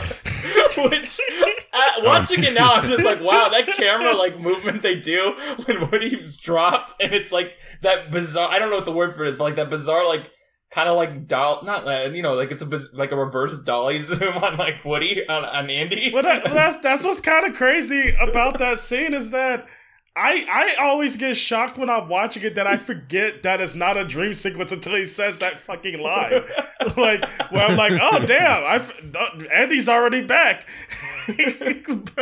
where, where, like, I forget that's a dream sequence. And I think it, it was something I was going to bring up anyway, but something I find funny about this film is that now a lot of people experience it today on the internet through memes that have barely any context related to the origins. Where like um, that one part where, where Buzz is doing the, like, has his arm around Woody. I forget what he's saying. Oh, delicious schmoes. Like, uh, schmoes. Delicious oh, yeah, yeah, yeah, yeah, yeah. Delicious schmoes. Like, the meme that's based on that shot has nothing to even do with it. But I don't even remember what the meme's about. But, there's, but like, even it's just like, the scene we were just talking about everywhere. Andy. Wait, what? It's like, da-da-da-da, everywhere. Yeah, yeah. It's like something like that. And, like, um... But even going back to, like, Andy saying, I don't want to play with you anymore. That's, like, one of my favorite memes that at least kept the original context. Because it's just funny seeing, like, like like a dumb uh, thing I remember for was, like, uh, Kendrick Lamar, like, dropped a new album. And somebody who's very dumb on Twitter, because Drake announced that he was dropping an album, like, a couple weeks after, was like, I don't want to play with you anymore. They photoshopped Kendrick Lamar on Woody. Well, I just think it's crazy Woody. that like well, I just think it's funny that that like bit really does fit into a lot of people's minds of like how we go about trends, where we're constantly like jumping to the next thing as soon as like the thing we love is like torn down and not as like fun to deal with anymore. And also and just you, uh, you know like, that, that scene's that, repurposed go- from the first one, right? Like it was meant to be like a nightmare yeah. about Buzz.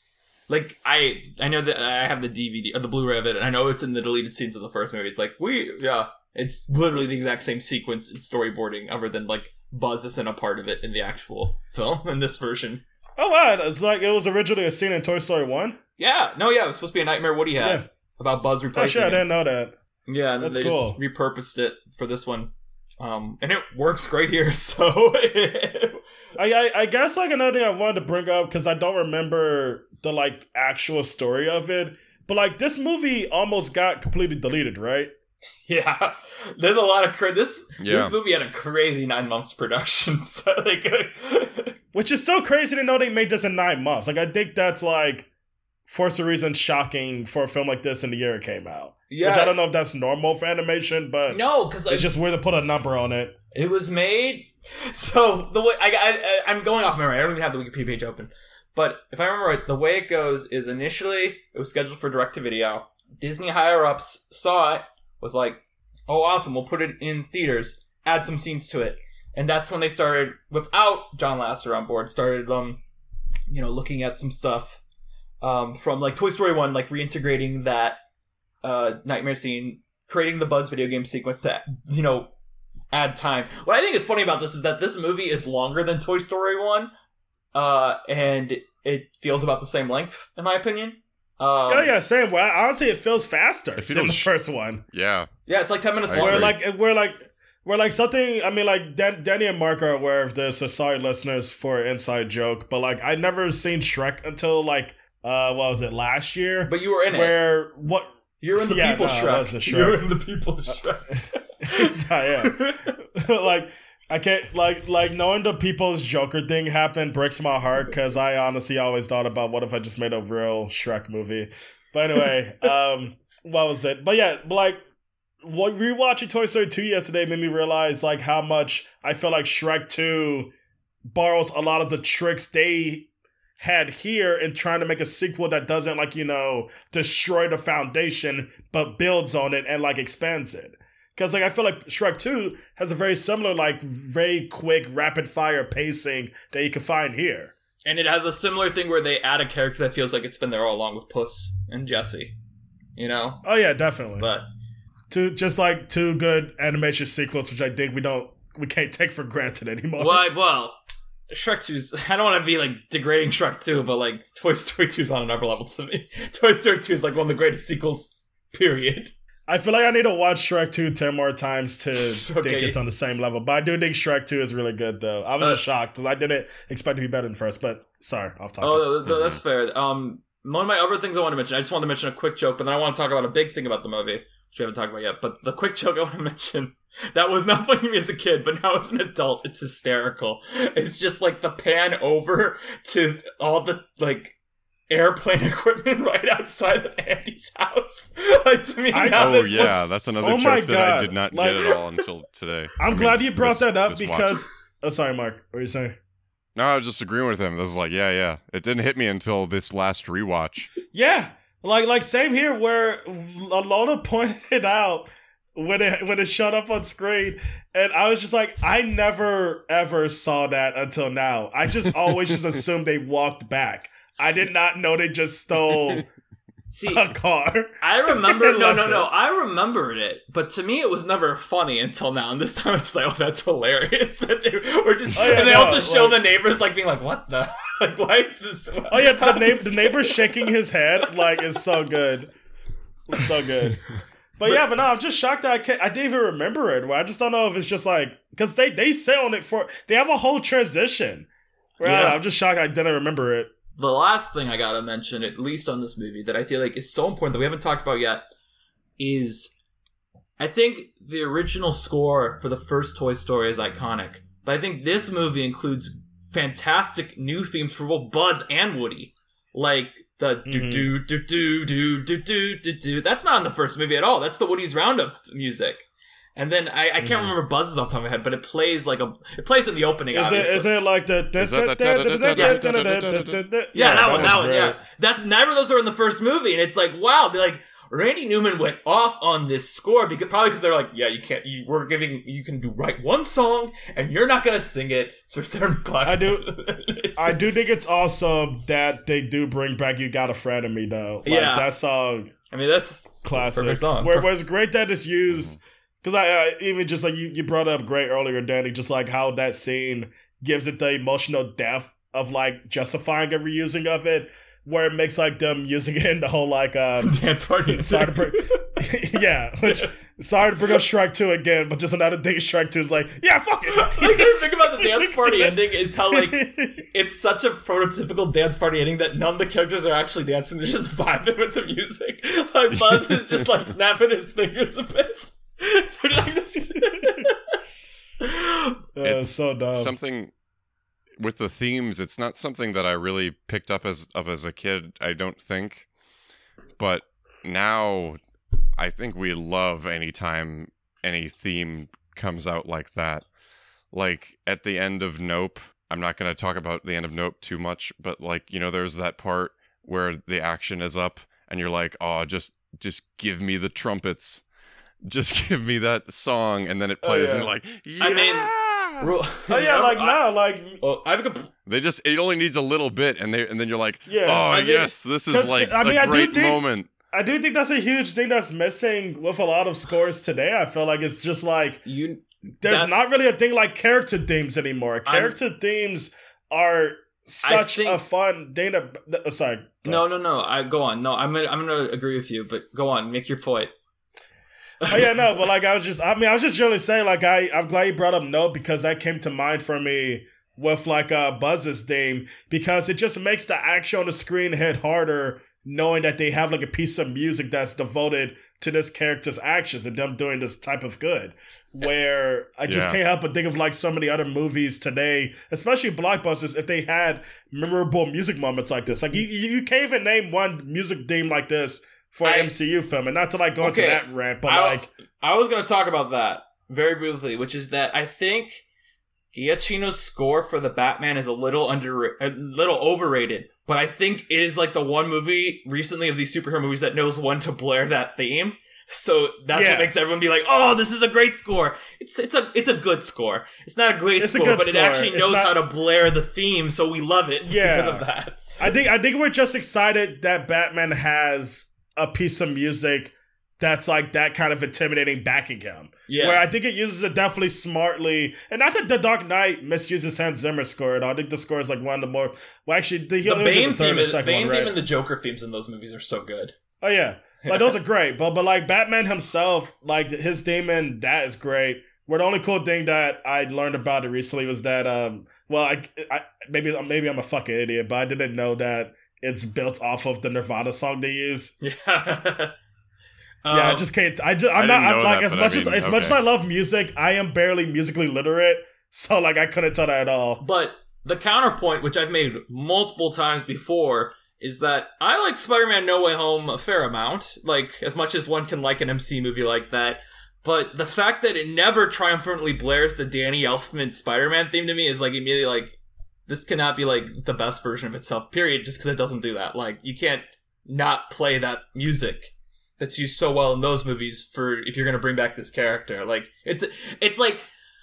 I mean, John Williams is obviously so talented, but, like, in general, but he knows also when to blare, you know, like, the legacy themes in Star Wars when they bring it back for Star Wars. Yeah. Like, he, um, not, not, not to get, like, further off topic, but, like, a moment that stands out to me, and something that not do with Pixar, but we, we brought up earlier, Succession. Like, one of my favorite scenes in Succession is one of his quieter moments where, I mean, the theme song, it's it's... probably immediately a classic T V theme song. It's used so greatly. But my favorite use of it is the shot of Logan's helicopter landing at Shiv's wedding, and it's just the piano version of it, yeah. Where to me it really just introduces itself there as not just the show's theme, but Logan's theme. Like, it's a song that works incredibly to, like, show how mischievous Logan's whole deal is, but also how deep and dense it is. Where where like it's just it just really just like mirrors like what a complex character Logan Roy is, which I think gets kind of like underrated due to the fact everyone around him is also like great and also more expressed, because like Logan's a character you can't really show too much of. But anyway, this is not a Succession podcast. And, Sorry. And to get, no, it's okay. And to get back to Toy Story and the themes briefly is what I think is particularly brilliant here, and I might be wrong. Maybe I'm misremembering, but I'm pretty sure the first time we hear the Woody's Roundup Gang act- song. Like, Woody's theme actually used for Woody, our character, is at the ending when he's chasing after Jesse, and you get the mm-hmm. the do do do do, and it's like, oh, it is Woody's finest hour because they're blaring that music. Great, mm-hmm. it's tri- like that music does so much to establish the reality of that sequence in a way. Like, oh, 'cause it is so like even watching it like as a movie, I'm like, that's over the top. Like the car, like the toys are driving in a car, but even now it's like we're really gonna like slate like. My dad does this thing that really annoys me where we'll, we'll watch, like, Terminator two, and he'll be like, yeah, right, like, that would happen. I'm like, Dad, it's a giant, it's a killer robot. Like, none of this is gonna happen in real life. Calm down. But, like, that's, like, the one part of this movie I'm like, okay, yeah, yeah, this is a bit much. But, like, the music does so much to sell it where it's like, yeah, of course Woody can do that. He's, like, channeling who, like, what he's based on. Like, checks out. Yeah. So, something real quick that, um... I forgot to bring up, but like I, I was already talking about the car scene, like the traffic cone scene. Like, scene, I love like. that, but I also love the like scene of them driving the pizza car. Yeah. It, it it makes me realize how much Pixar's on my wavelength mentally of just like it's funny if you have someone that's not a human driving a car and making something that's already very dangerous even more dangerous. Because Finding Dory, you can say whatever you want about it as a movie, but I think the fucking octopus driving a car in that film is one of the funniest fucking things I've seen in my life. Because that, that, that scene, it has a shot where all the cops are ready to shoot at them, which is like... I just remember it's the like discourse around that movie being like, the ending's too over the top. I'm like, it's a movie about talking fish. Don't, don't pretend that the first movie wasn't what? over the top. What do you want? Like, I'm they, like, like, we have like, the fishes driving the a movie. truck. Down. Like. Like, oh my god. Like, I, where I just, I can't remember if Pixar ever does that in any other film of just like, non-humans driving a car, but I just love that. There's a movie where they have a fish ride a bike. Sorry. That's how Soul should have ended. Well, the no. cats just driven a car. But yeah, no, just the, the car humor in this movie it, it, in New York it, it, it destroys me. That Julius, that's like, even your, just like, like watching even just leaves another, fall. Oh, sorry. Like, that's like you're watching leaves fall as you're like watch you're like sitting on the corner. And you're like watch an animal like drive a car down the street. What I also think is oh, like I would die laughing. I would die what? laughing if I saw a dog driving a car or some shit. Where where sorry, that was it. No, I was gonna say one of the funniest lines in this movie, which never made me laugh as a kid, is the end of that sequence where I think it's just I think Rex just goes like, we can't park here, it's a white zone.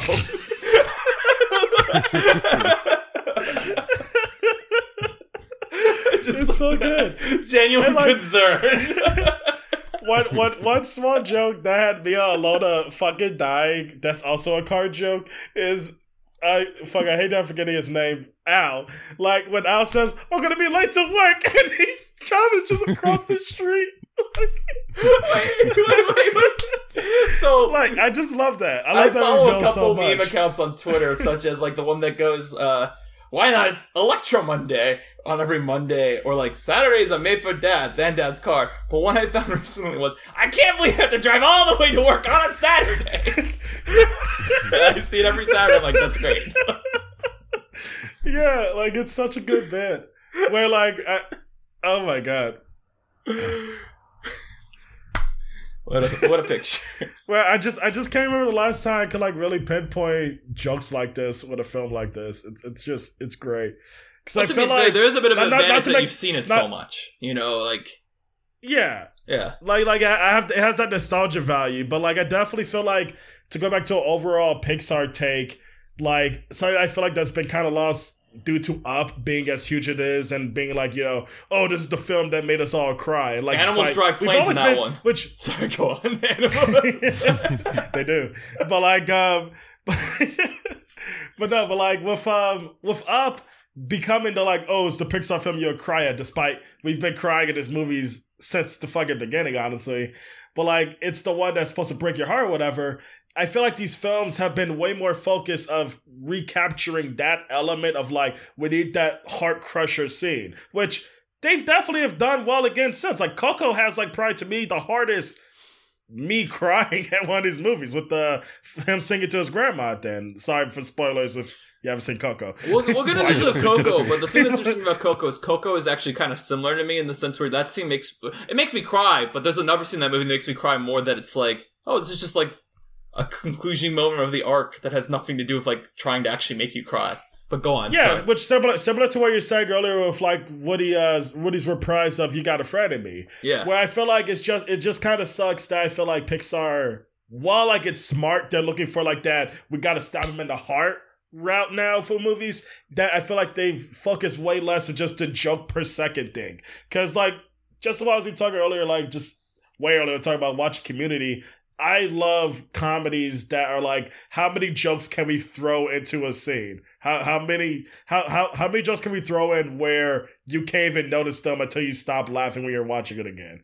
Where I Toy Story say, two just has that. I think Turning Red was a good step in that right direction of trying to capture that, because even though it does have those sad bits, it's like there was. I mean, I saw that movie in theaters, a packed audience, and like the entire audience was going like hysterical at so many points of that movie. Oh yeah, yeah. Turning like, Red's definitely a good, is so funny. Good recent version of it. Like it's it's funny as shit.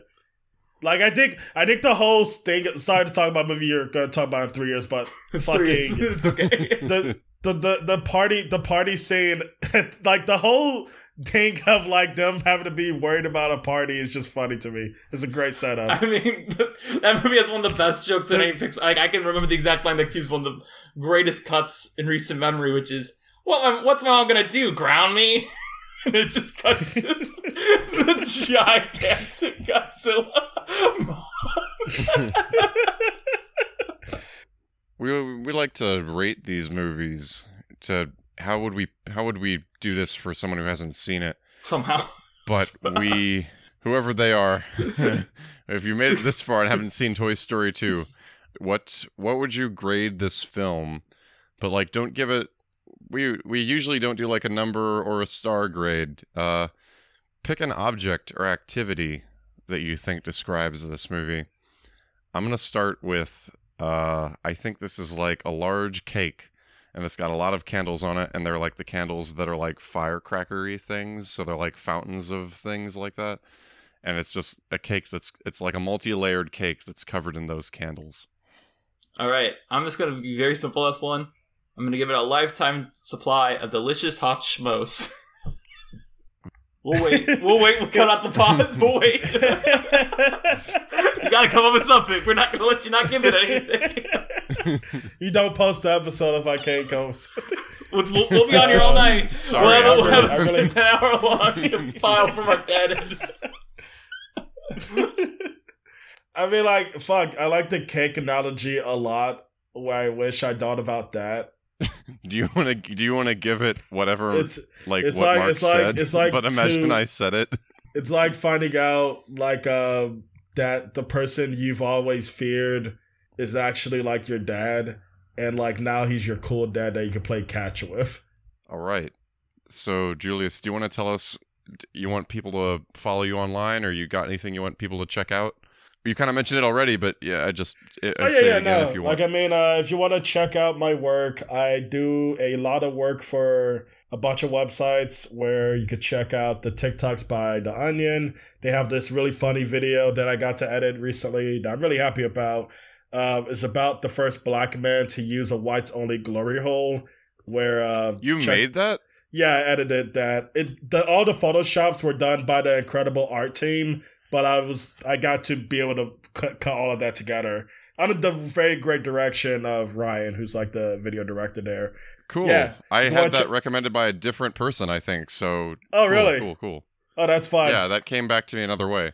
So that's cool. Like, like one yeah. of one of the more fun parts of the job is knowing that people I like is checking out the shit.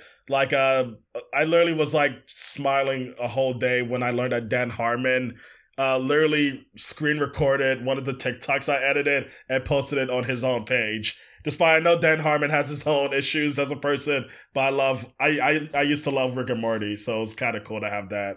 But yeah, but check out stuff on The Onion. I'm editing a lot of stuff for Lifehacker currently, where if you check out one of their videos, you might see some of my editing there.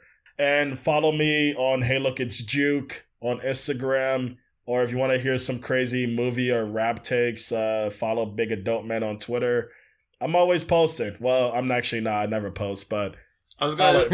We usually, well, not usually, but sometimes the guesses uh, pimp their letterbox. But I feel like you not necessarily want to do that. Cause I, you don't I don't. Really, I mean, like, the last thing I, the last, the last thing I did was give Morbius five stars because why not? Or I don't know. I think. I mean, I think. I, I think I still gotta have a tough conversation with you, Danny, about Elvis because I think you might have liked Elvis.